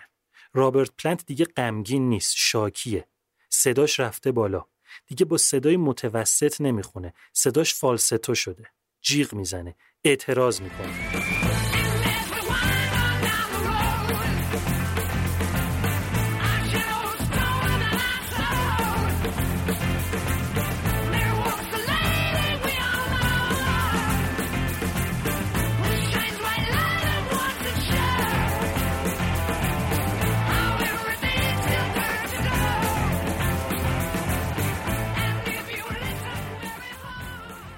نمیشه تحسینشون نکرد. نمیشه این آهنگو دوست نداشت. میره جلو می‌زنه همه چی رو درب و داغون می‌کنه و توی دقیقه هشت تموم میشه. یه شاهکار عجیب و غریب و استثنایی که کافیه فقط یه بار بشنوینش. دیگه نمی‌تونین ازش فرار کنین. یه مسئله است که میگن هر آرتیست بزرگی یه آهنگ داره که از خودش هم بزرگتره. واسه لید زپلین اون آهنگ همین Stairway to Heaven ه. اما این آهنگ چی می‌خواد بگه؟ حرف حسابش چیه؟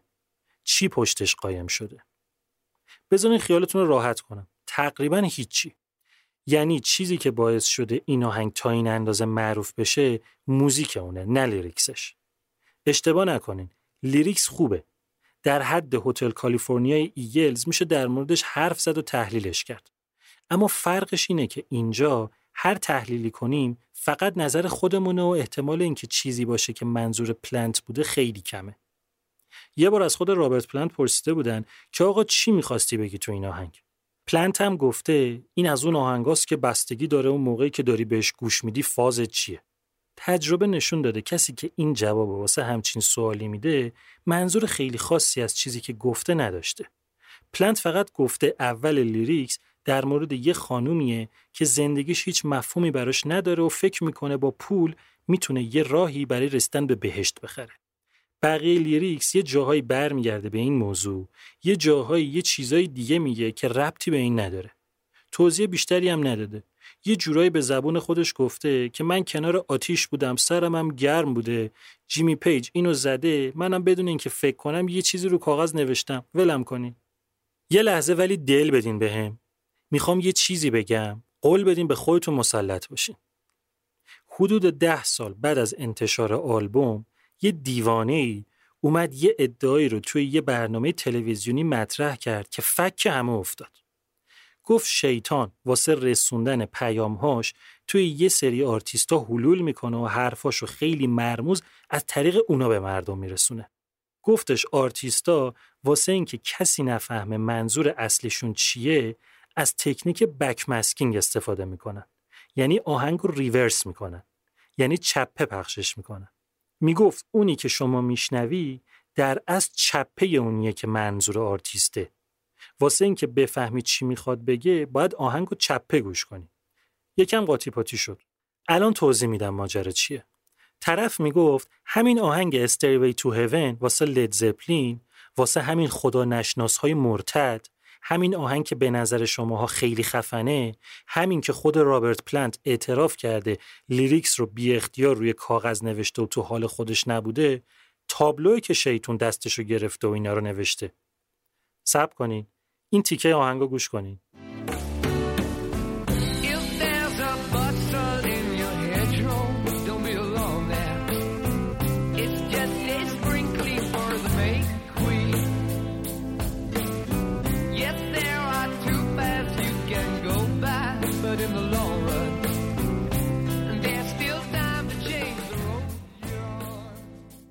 میگه اگه توی بوته های جلوی خونت جنب و جوش دیدی نگران نشو. ملکه ماهمه منظورش بهاره. داره خونه تکونی می‌کنه. دو تا راه پیش رو داری اما واسه عوض کردن مسیری که انتخاب کردی هنوز فرصت هست. خیلی خوشگله دیگه. گوگلی و مثبت هستن. بیاین حالا همینو چپه گوش کنیم.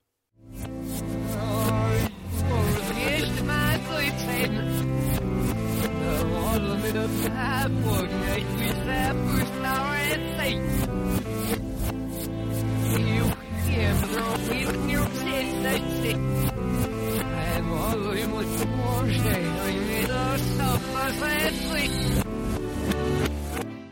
همون پیام پنهانیه که اون طرف تو تلویزیون گفته شیطانیه. احتمالا اصلا نفهمیدین چی گفت. بذارین یه بار دیگه تیکه تیکه من انگلیسیشو بگم ببینین حالا میشنوین چی میگه یا نه. Here's to my sweet Satan. The one whose little path would make me sad, whose power is Satan.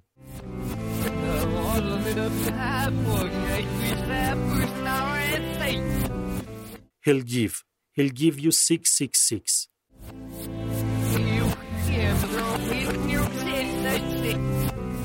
There was a little tool shed where he made us suffer. Sad Satan.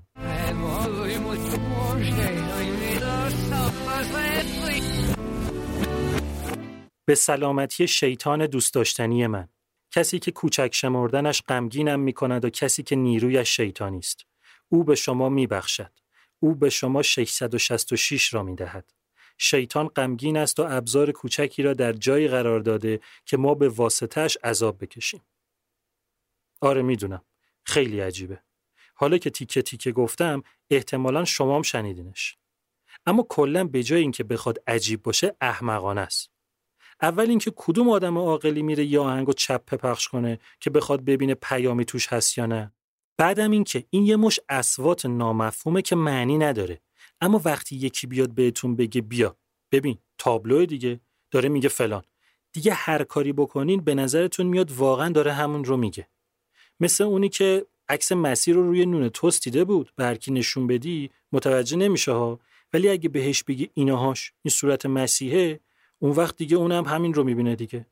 این قضیه از این برنامه تلویزیونی جلوتر رفتا چند تا سیاستمدار واسطادن پشتش که باید جلوی پخش اینجور آهنگا رو گرفت و دفتر و دستک را انداختن و دانشمند آوردن و که به زور بگن اینا شیطونی و باید باهاشون برخورد بشه. لید زپلین تا یه مدت اصلا به رو خودش نیاورد. اینقدر موضوع احمقانه بود به نظرشون که حس می‌کردن اگه یه چیزی بگن خودشون رو مسخره کردن. فقط یه بار مهندس صداشون برگشت گفت که آخه چرا یه عده باید تو استودیو این همه وقت و انرژی صرف کنن و بشینن دونه دونه آهنگا رو چپه گوش کنن که بگردن همچین چیزایی رو پیدا کنن یه بارم رابرت پلنت خیلی سربسته گفت این موضوع خیلی غمه که یه همچین آهنگ خوبی رو اینطوری بهش نگاه می‌کنن آهنگ Stairway to Heaven یه جریان مهم دیگه هم داره که چون خیلی زیاد مهمه اینجا نمیگمش. آخر این قسمت بهتون میگم. آهنگ پنجم اسمش هست Misty Mountain Hop افیون کوهستان رازآلود. آهنگ رو توی همون ساختمون قدیمیه ضبط کردن. اسم آهنگم باز برمیگرده به کتابهای تالکین. Misty Mountain یه رشته کوه بوده توی داستان هابیت. lyrics آهنگ مربوط میشه به ماجرای هفت جولای 1968 توی هاید پارک لندن که یه عده واسه قانونی شدن مصرف ماریجوانا تجمع کرده بودن. که پلیس هم نامردی نکرده بود و یه تعدادشون رو واسه اینکه ماریجوانا داشتن بازداشت کرده بود. رابرت پلانت توی lyrics این آهنگ از نیاز برای داشتن یه جامعه بهتر حرف می‌زنه. از زمان و مکانی که هر آدمی اونقدر آزادی داره که لازم نیست یواشکی یه کاری رو بکنه و همه به خواستای همدیگه احترام می‌ذارن. این ماجرا رو رابرت پلانت توی این آهنگ داره مثل یه قصه تعریف می‌کنه. یه تیکش رو گوش کنین.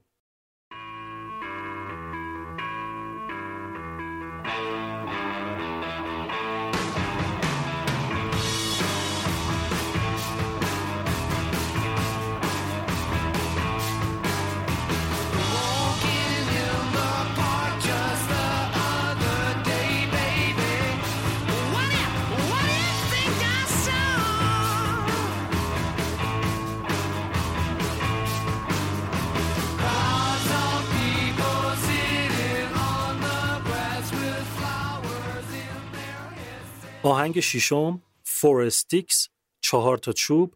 این همون آهنگ است که گفتم. گیر کرده بودن موقع ساختنش که وسطش یه آهنگ راکن رول ساختن. اسم آهنگ Four Sticks برمیگرده به درامر گروه جان بانم که با دو تا ست چوب drums یعنی چهار تا چوب اجرا می‌کرده.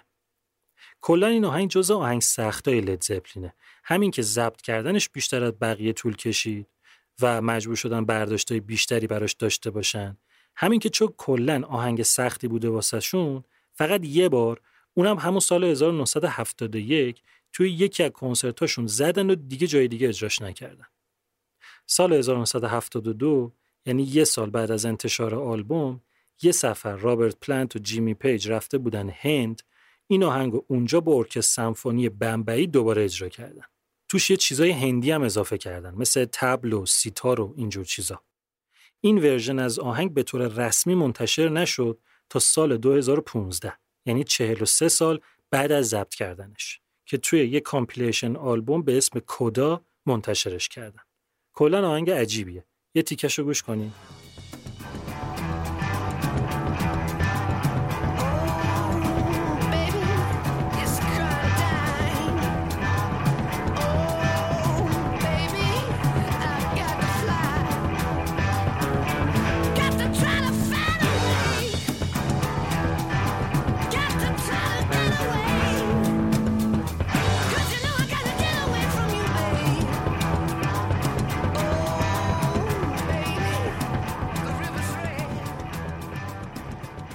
آهنگ هفتم Going to California میرم به کالیفرنیا از اون آهنگای آکوستیک خیلی خوشگل لید زپلینه.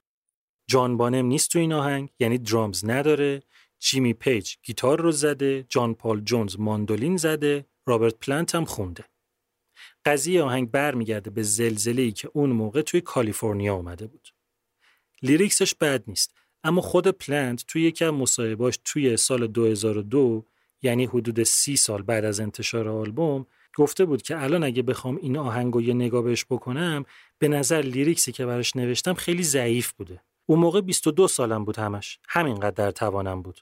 اما هرچی بود یه جورای جنبندی زندگی خودم بود. یه کمشو گوش کنیم. Spend my days with a woman unkind. Smoke my stuff and drink.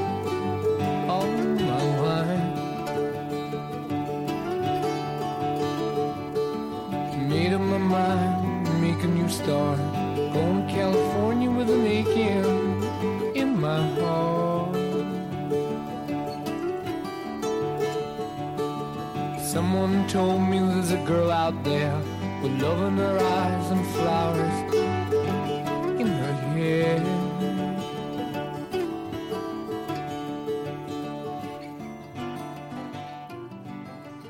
و آخرین آهنگ آلبوم When the Levee Breaks وقتی که سد بشکنه. میگن اگه Stairway to Heaven رو بذاری کنار When the Levee Breaks بهترین آهنگ این آلبومه. اصل این آهنگ واسه 90 سال پیشه. واسه دو تا آرتیست به اسمای کانزاس جوی مککوی و ممفیس مینی. سال 1929 که این آهنگو واسه سیل بزرگی که اون موقع ها توی میسیسیپی اومده بود اجرا کرده بودن. لید زپلین اومد این آهنگ رو یه جورایی بازخونی کرد. یعنی رابرت پلنت گفت بیاین روی این آهنگ کار کنیم. خیلی هم دست نبریم تو lyrics ش. جیمی پیج گفت باشه ولی من riff گیتار رو عوض می‌کنم. جان پل جونز هم گفت منم bass guitar رو عوض می‌کنم اما شاخصترین چیزی که میگن این آهنگ داره drums عجیب غریب جان بانمه که بعدها شد یکی از شاخصترین sample های drums توی موسیقی پاپ یه تیکه از این شاهکار رو گوش کنیم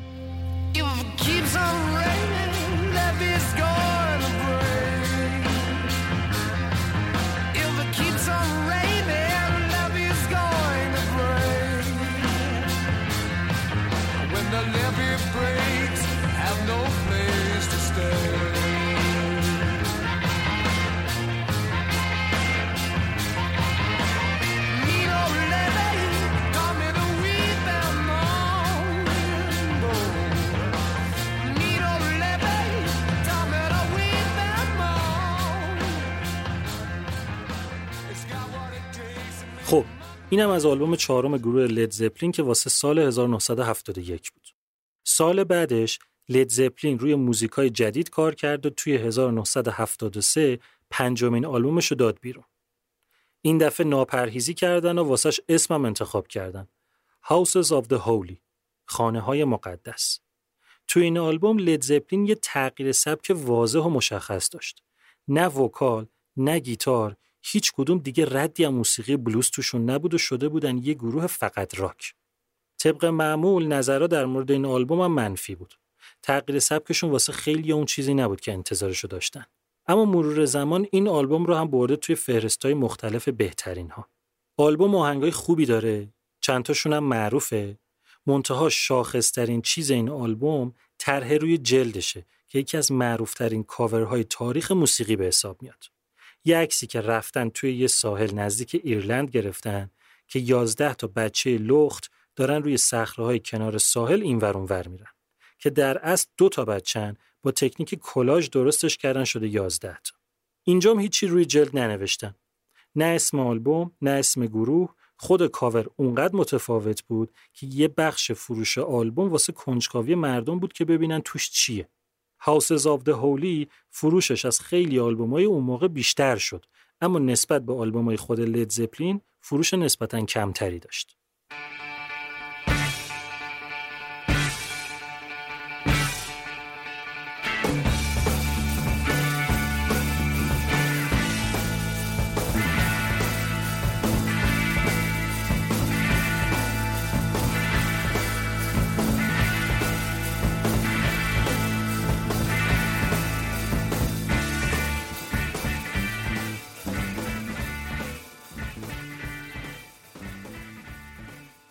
لید زپلین واسه آلبوم پنجم مشغول کنسرت شد و تونست رکورد فروش بلیت که تا قبلش واسه The Beatles بود رو بشکنه. بعد از یه تور مفصل طبق معمول رفتن تو فاز استراحت. قراردادشون هم با کمپانی آتلانتیک رکوردز تموم شد. گفتن بیایم یه label واسه خودمون راه بندازیم.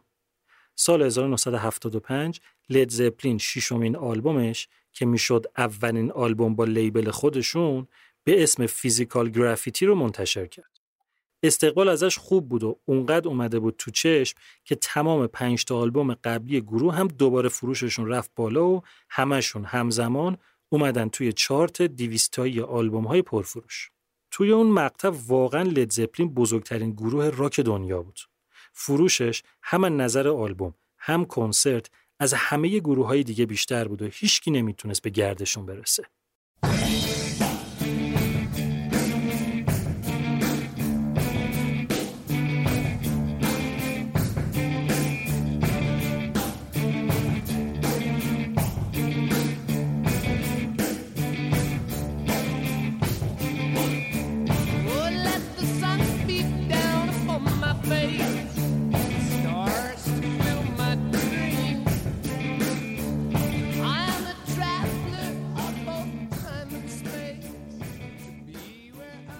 توی همین سال 1975 که آلبوم شیشم منتشر شد، رابرت پلنت یه تصادف رانندگی خیلی بدجور داشت که نزدیک بود هم خودش هم همسرش کشته بشن. پلنت اونقدر در داغون شد که لدزپلین مجبور شد دو سال استراحت اجباری کنه. اگه یادتون باشه توی قسمتی که مربوط به متالیکا بود گفتم که همون موقع بود که با کمرنگ شدن گروه های شاخ اون موقع از جمله لدزپلین زمینه ظهور موج نوی موسیقی هوی متال انگلیسی NWOBHM به وجود اومد. توی مدتی که پلنت خونه نشین شده بود، جیمی پیج آهنگای جدید واسه آلبوم بعدی رو ساخت و پلنت که بهتر شد، آهنگا رو ضبط کردن و سال 1976 آلبوم هفتم لید زپلین به اسم Presence منتشر شد. که البته شد کم فروشترین آلبوم دوران فعالیتشون. توی این آلبوم دوباره برگشته بودن سمت همون حالا هوای بلوز راک قبلی که خیلی نتیجهش رو انگار مردم دوست نداشتن.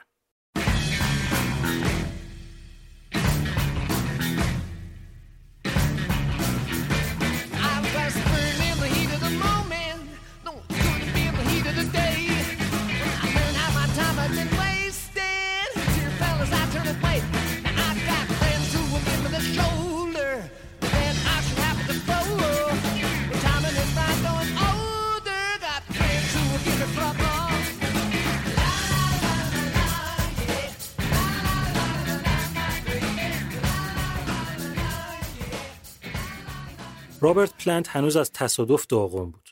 نمی‌تونستن کنسرت بدن. شایع شده بود که جیمی پیج هم مشکل هروئین داره. واسه همین یه مدت کنسرت ها رو بیخیال شدن تا سال بعدش. تو این مقطع بدشانسی پشت بدشانسی داشتن سر کنسرت ها. توی اجرا که رکورد قبلی خودشون رو هم از نظر تعداد آدما شیکوندن توش جمعیت اونقدر زیاد بود که حدود هزار نفر موندن پشت در. بعد خواستن از دیوار برن بالا که خرتوخر شده بود و شورش شده بود و پلیس اومده بود و هفتاد نفر رو هم دستگیر کرده بود. تو یه کنسرت دیگه طوفان شد مجبور شدن اجرا رو نصفه ول کنن. اون همه جمعیت شاکی که انرژیشون تخلیه نشده بود ول شدن تو خیابونو ماشین آتیش بزن و شیشه بشکن و دوباره پلیس اومده بود و دعوا و زخمی و بازداشت و اینطور چیزا. توی یه کنسرت دیگه دعوا شد این دفعه خود پرسنل پشت صحنه لید زپلین که جان بانم درامر هم وسطشون بود زده بودن. یه بند خدایی رو لطه پار کرده بودن. پلیس اومده بود و بانم و بقیه رو دستگیر کرده بود و برده بود. اما هیچ کدوم اینا اون تأثیری رو نذاشت که یه تماس تلفنی گذاشت. نشسته بودن توی هتل تو آمریکا داشتن آماده می شدن برن واسه کنسرت که از انگلیس زنگ زدن به رابرت پلنت و گفتن پسر پنج سالش مریض شده و از دنیا رفته. همه کنسرت ها در لحظه کنسل شد و گروه برگشت انگلیس که رابرت پلنت کنار خانواده‌اش باشه. این اتفاق دوباره واسه یه مدتی لید زپلین از دنیای موزیک دور کرد. تا اینکه سال 1979 لید زپلین آلبوم بعدیش یعنی آخرین آلبومش به اسم این Through the Outdoor رو منتشر کرد.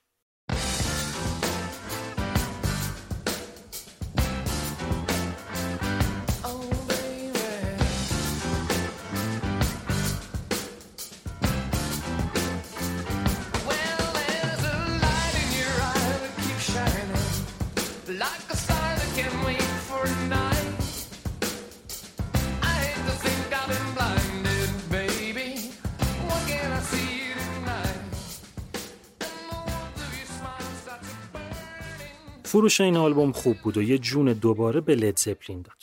کنسرتاشون هم شروع کردن اما توی یکی از کنسرتها تو آلمان همون اوایل اجرا وسط آهنگ سوم جان بانم درامر گروه از حال رفت و افتاد زمین و مجبور شدن برسوننش بیمارستان. چند تا از کنسرت ها سر این موضوع کنسل شد. اما بانم دوباره برگشت و تور رو ادامه دادن. اینجا معلوم بود بانم یه مرگیشه اما نه خودش به روی خودش می آورد نه بقیه. تا اینکه شد سال 1980 یه روز گروه واسه تمرین جمع شده بودن تو استودیو جان بانم تا خرخره مشروب خورده بود تمرین تا دیر وقت طول کشید و تصمیم گرفتن به جای اینکه هر کی بره خونه خودش جمع شن خونه جیمی پیج که از اونجا اول صبح برگردن سر تمرین. رفتن خونه پیج بانم همونجا تو سالن خوابش برد سعی کردن بیدارش کنن اما خیلی مست بود. چند نفری بلندش کردن و بردنش تو اتاق و به پهلو خوابوندنش. ساعت یک و پنج دقیقه صبح 25 سپتامبر 1980 بیسیست گروه رفت به جان بانم سر بزنه. دید که بانم رو که به پهلو خوابونده بودن خودش قلط زده و به پشت خوابیده. نزدیکش شد که ببینه حالش خوبه یا نه که دید جان بانم کبود شد و از دنیا رفته. علت مرگ جان بانم خفه شدن به خاطر گیر کردن استفراغ توی گلو اعلام شد. ردی از مواد مخدر توی بدنش پیدا نکردن اما انگار چند تا قرص مختلف که به خاطر مشکلات عصبیش خورده بوده با الکل نساخته بوده. بذارین یه چیزی بهتون بگم. رابرت پلنت یه خواننده فوق‌العاده است اما استثنایی نیست. جیمی پیج گیتاریست عالیه اما تک نیست. جان پال جونز یه bassist خوبه اما بهترین نیست. ولی جان بانم درامری بود که نظیرش توی موسیقی راک دیگه پیدا نمیشه. جان بانم از نظر نوازندگی یه سر و گردن از سه تا عضو دیگه گروه بالاتر بود. تا حدی که هر بار از سه تای دیگه سوال کرده بودن به نظرتون بهترین نوازندتون توی گروه کیه هر ستاشون گفته بودن معلومه جان بانم. اینکه حالا تکنیکی ماجرا چی میشه رو کار نداریم بهش پیچیده میشه اما یکی از مهمترین مشخصه های درامز بانم این بود که به جای اینکه مثل همه گروه های راک دیگه یه ریتم ساده رو بگیره و با بیس گیتار هماهنگ بشه سختترین کار رو می‌کرد و با گیتار و ریف گیتار رو حتی بعضی جاها سولوی گیتار هماهنگ می‌شد. یعنی خیلی روی اون ریتمی که شنونده انتظارش رو داشت جلو نمی‌رفت و یه جاهایی با گیتار می‌رفت اینور اونور یه جاهایی اصلا خودش گیتار رو میکشوند به این وری که خودش می‌خواست. این موضوع یه انرژی مضاعف با آهنگای لید زپلین می‌داد که هیچ گروه دیگه اینجوریشو نداشت.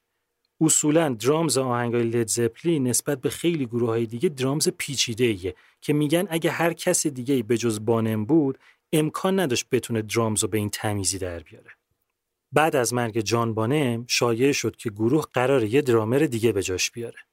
اما در کمال ناباوری حدود سه ماه بعد از مرگ بانم لید زپلین به طور رسمی با یه بیانیه اعلام کرد که به دلیل از دست دادن رفیق و دوستشون و به خاطر اینکه از هیچ لحاظ چه هنری و چه رفاقت کسی نمی‌تونه جاش رو بگیره لید زپلین دیگه هیچ وقت اون گروهی که بوده نمیشه و خداحافظ. اینجا بود که دوران فرمان روایی و فعالیت لید زپلین تموم شد.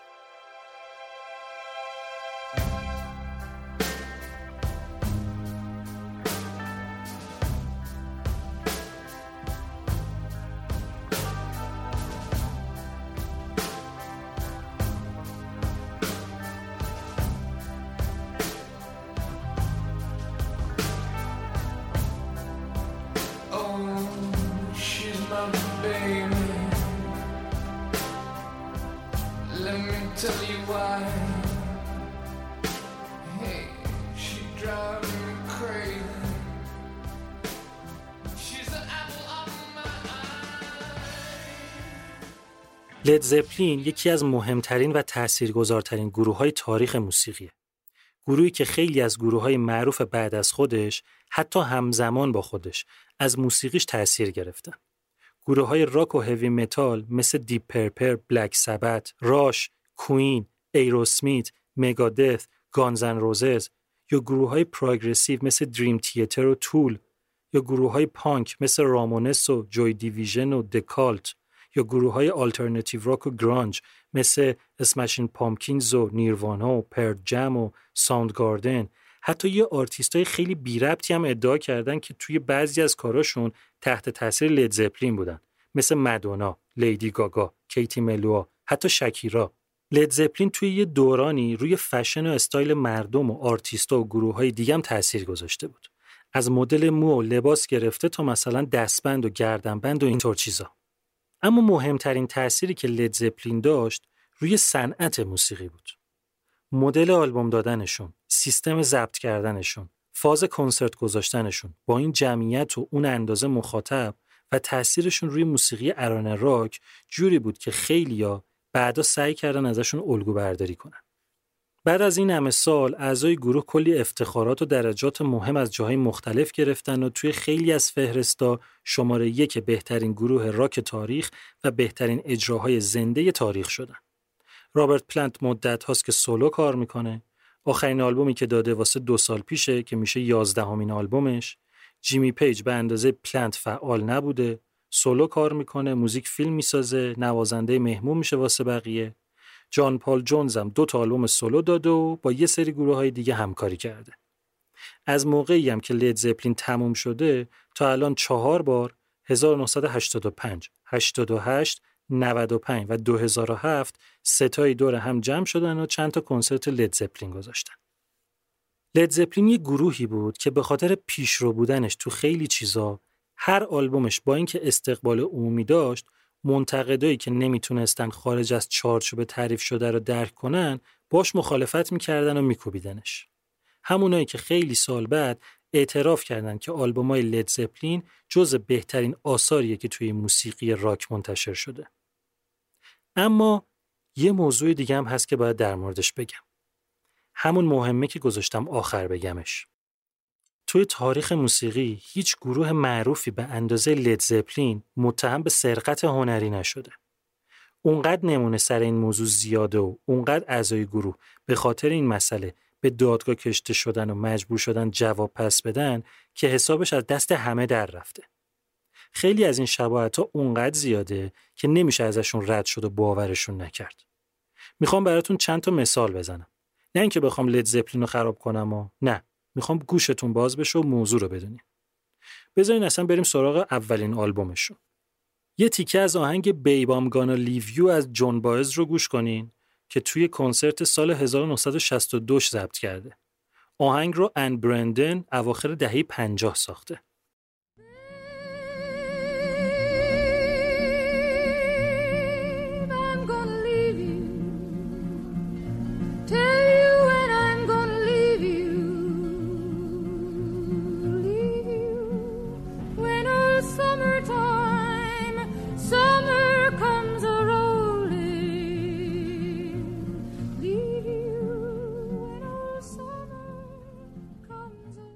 حالا یه تیکه از آهنگ بیبامگان لیویو لید زپلین رو گوش کنید یعنی اسم آهنگم عوض نکردن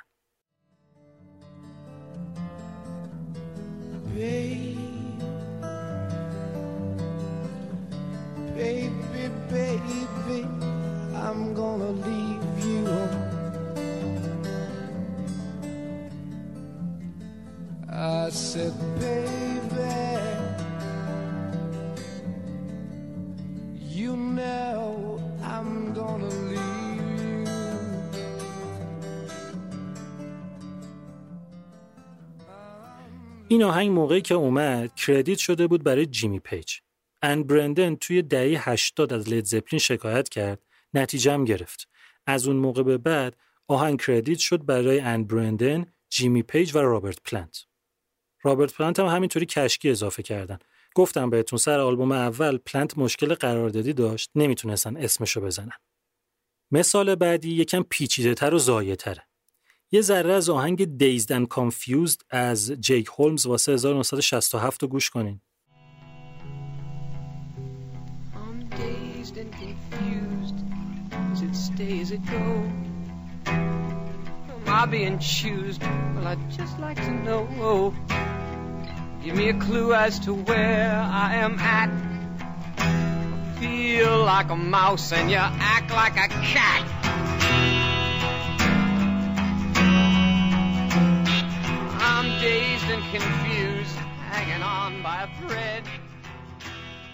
جیک هولمز توی یکی از کنسرت های دی یارد بردز همون گروهی که بعدن شد لید زپلین قبل از اجراشون اومد این آهنگو زد. دی یارد بردز خوشش اومد گفت که یه ورژن هم ما ازش بزنیم. اومدن توی کنسرت 1968 اینو زدن.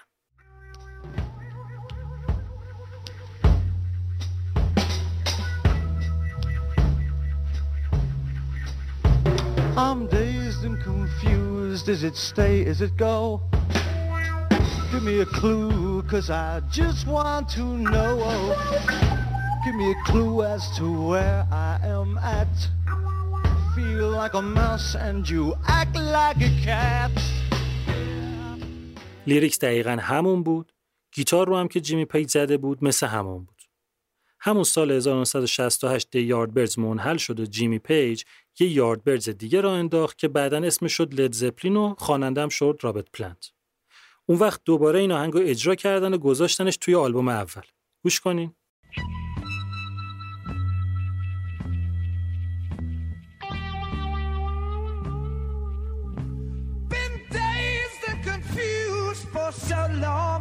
true.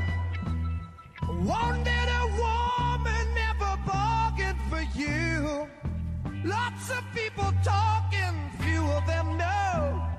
Soul of a woman was created below. lyrics رو تقریبا عوض کردن اما موزیک همون بود. بعد credit شد هم آهنگ هم lyrics واسه جیمی پیج. بعدش که گندش در اومد جیمی پیج گفت اصلا آهنگی که جیک هولمز خونده بوده رو من نشنیدم. که خب خیلی ضایع بود دیگه بعدا ولی مجبور شدن اصلاح کنن و بنویسن آهنگ برای جیمی پیج با الهام از جیک هولمز. مثال از این آلبوم نزنم دیگه. اما در کمال ناباوری از نه تا آهنگ آلبوم اول پنج تاش همینطوری شبیه آهنگای بقیه از آب در اومده. دو تا دیگه هم خودشون گفتن که از کارهای ویلی دیکسون برداشتن. یعنی رسما فقط دو تا آهنگ از نه تا کار خودشون بوده. از آلبوم دوم مثال بزنم براتون. یه تیکه از آهنگ یونید لاو از مادی واترز رو گوش کنین واسه سال 1962 که ویلی دیکسون ساختش.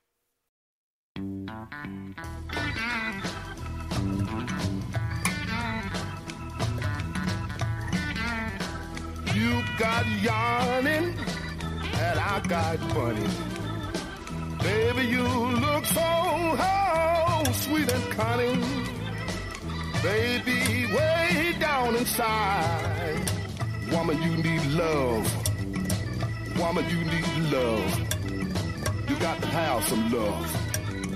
I'm gonna give you some love. حالا آهنگ معروف لید زپلین هول لاتا لاو رو دوباره گوش کنید.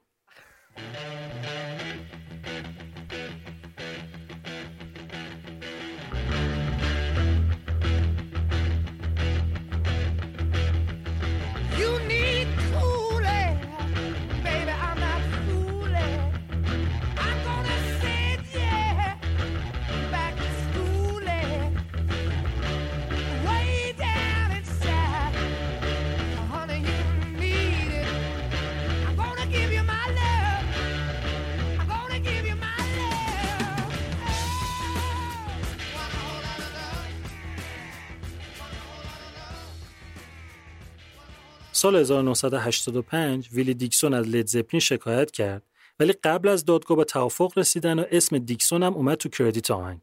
اینکه اسم یکی میاد توی کردیت آهنگ یعنی توی تمام منافع و درآمد اون آهنگ سهیم میشه. یه نمونه خیلی زایه دیگه یکم از آهنگ Bring It On Home واسه سانی بوی ویلیامسون واسه 1963 رو گوش کنین که آهنگ رو دوباره همون ویلی دیکسون بنده خدا ساخته. Baby.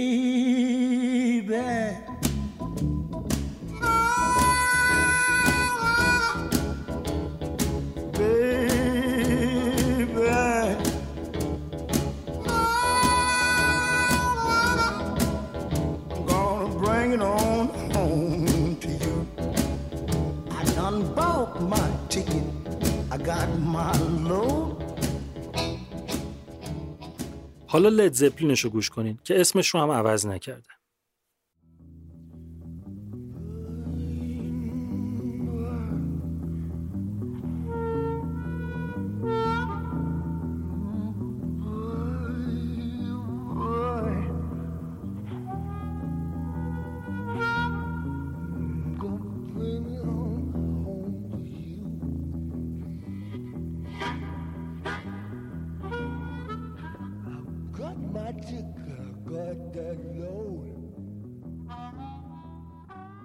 credit اینو زده بودن واسه جیمی پیج و رابرت پلنت. ویلی دیکسون سر اینم شکایت کرد. سر اینم قبل دادگاه به توافق رسیدن. منتها توافقش یکم با اون یکی که گفتم فرق داشت. اسم پیج و پلنت کلا حذف شد. فقط شد ویلی دیکسون. یعنی تمام منافع شد واسه دیکسون. تو این آلبوم سه تا آهنگ دیگه هم هست که اونا رو هم از جاهای دیگه برداشتن که حالا ولش کنیم. یعنی از نه تا آهنگ آلبوم دوم باز پنج تاش اینطوری عذاب در اومده. توی همه های دیگه هم به همین فراوانی این اتفاق افتاده که دیگه دونه دونه مثال نمی‌زنم. اما مهمترین آهنگی که ادعا شده سرقت هنری بوده که موقعی که داشتم در موردش حرف می‌زدم گفتم باشه واسه آخر این قسمت همون استروی تو هیون معروفه. این آهنگ شبیه آهنگ تروس از گروه اسپریت عذاب در آمده اول این آهنگ رو گوش کنین.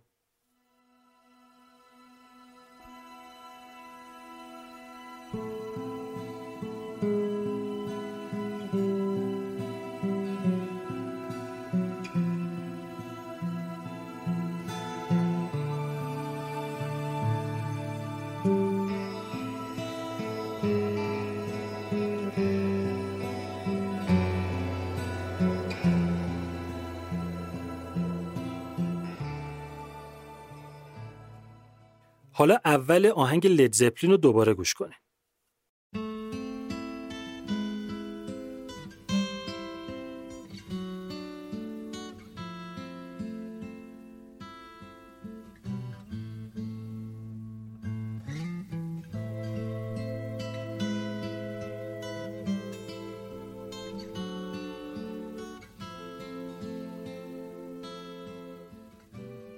آهنگو رندی کالیفرنیا گیتاریست گروه اسپریت سال 1968 نوشته بوده. کسی خیلی حواسش به این موضوع نبوده تا سال 1996 یعنی چقدر؟ 25 سال بعد از آلبوم لید زپلین. اسپریت یه compilation آلبوم داد که اون آهنگم توش بود. مردم همینطور می‌گفتن چرا Stairway to Heaven اینقدر شبیه اینه؟ اینجا بود که گوش رندی کالیفرنیا تیز شد اما کاری نکرد. یه سال بعدش هم بنده خدا از دنیا رفت. یکی از بستگانش گفته بود که پول نداشت بخواد وکیل بگیر و شکایت کنه. تا اینکه سال 2014 بیسیست اسپریت به نمایندگی از ورسه رندی کالیفرنیا رفت از این موضوع شکایت کرد. اگه شکایت به نتیجه می رسید، لید زپلین مجبور می شد درآمد این تک آهنگ که حدود 550 میلیون دلار بود رو با ورسه رندی کالیفرنیا تقسیم کنه. اما شکایت طوری بود که ادعایی سر اون پول نداشتن. می‌گفتن از این به بعد هرچی آهنگ درآمد داره سهم رندی رو لحاظ کنید. ماجرا خیلی طول کشید. قاضی گفت که شباهت این دوتا آهنگ خیلی زیاد و نمیشه منکرش شد. اما هیئت جوری گفتن که اندازه شباهت اونقدر نیست که شامل کپی رایت بشه. وکیل درخواست بررسی مجدد داد یه دادگاه تشکیل دادن به جای یه قاضی سه تا قاضی حکم بدن. نتیجه دادگاه این شد که ما نمی‌تونیم نتیجه بگیریم. باید یه دادگاه تشکیل بشه که 11 تا قاضی داشته باشه. قضیه هنوزم تمام نشده. آخریش برمیگرده به همین چند ماه پیش، جوان 2019 که هنوز البته حکم نهایی صادر نشده. خلاصه اینکه موضوع کپی رایت و سرقت هنری یکی از چیزاییه که لید زپلین همیشه بهش متهم بوده و در اکثر مواردم محکوم شده.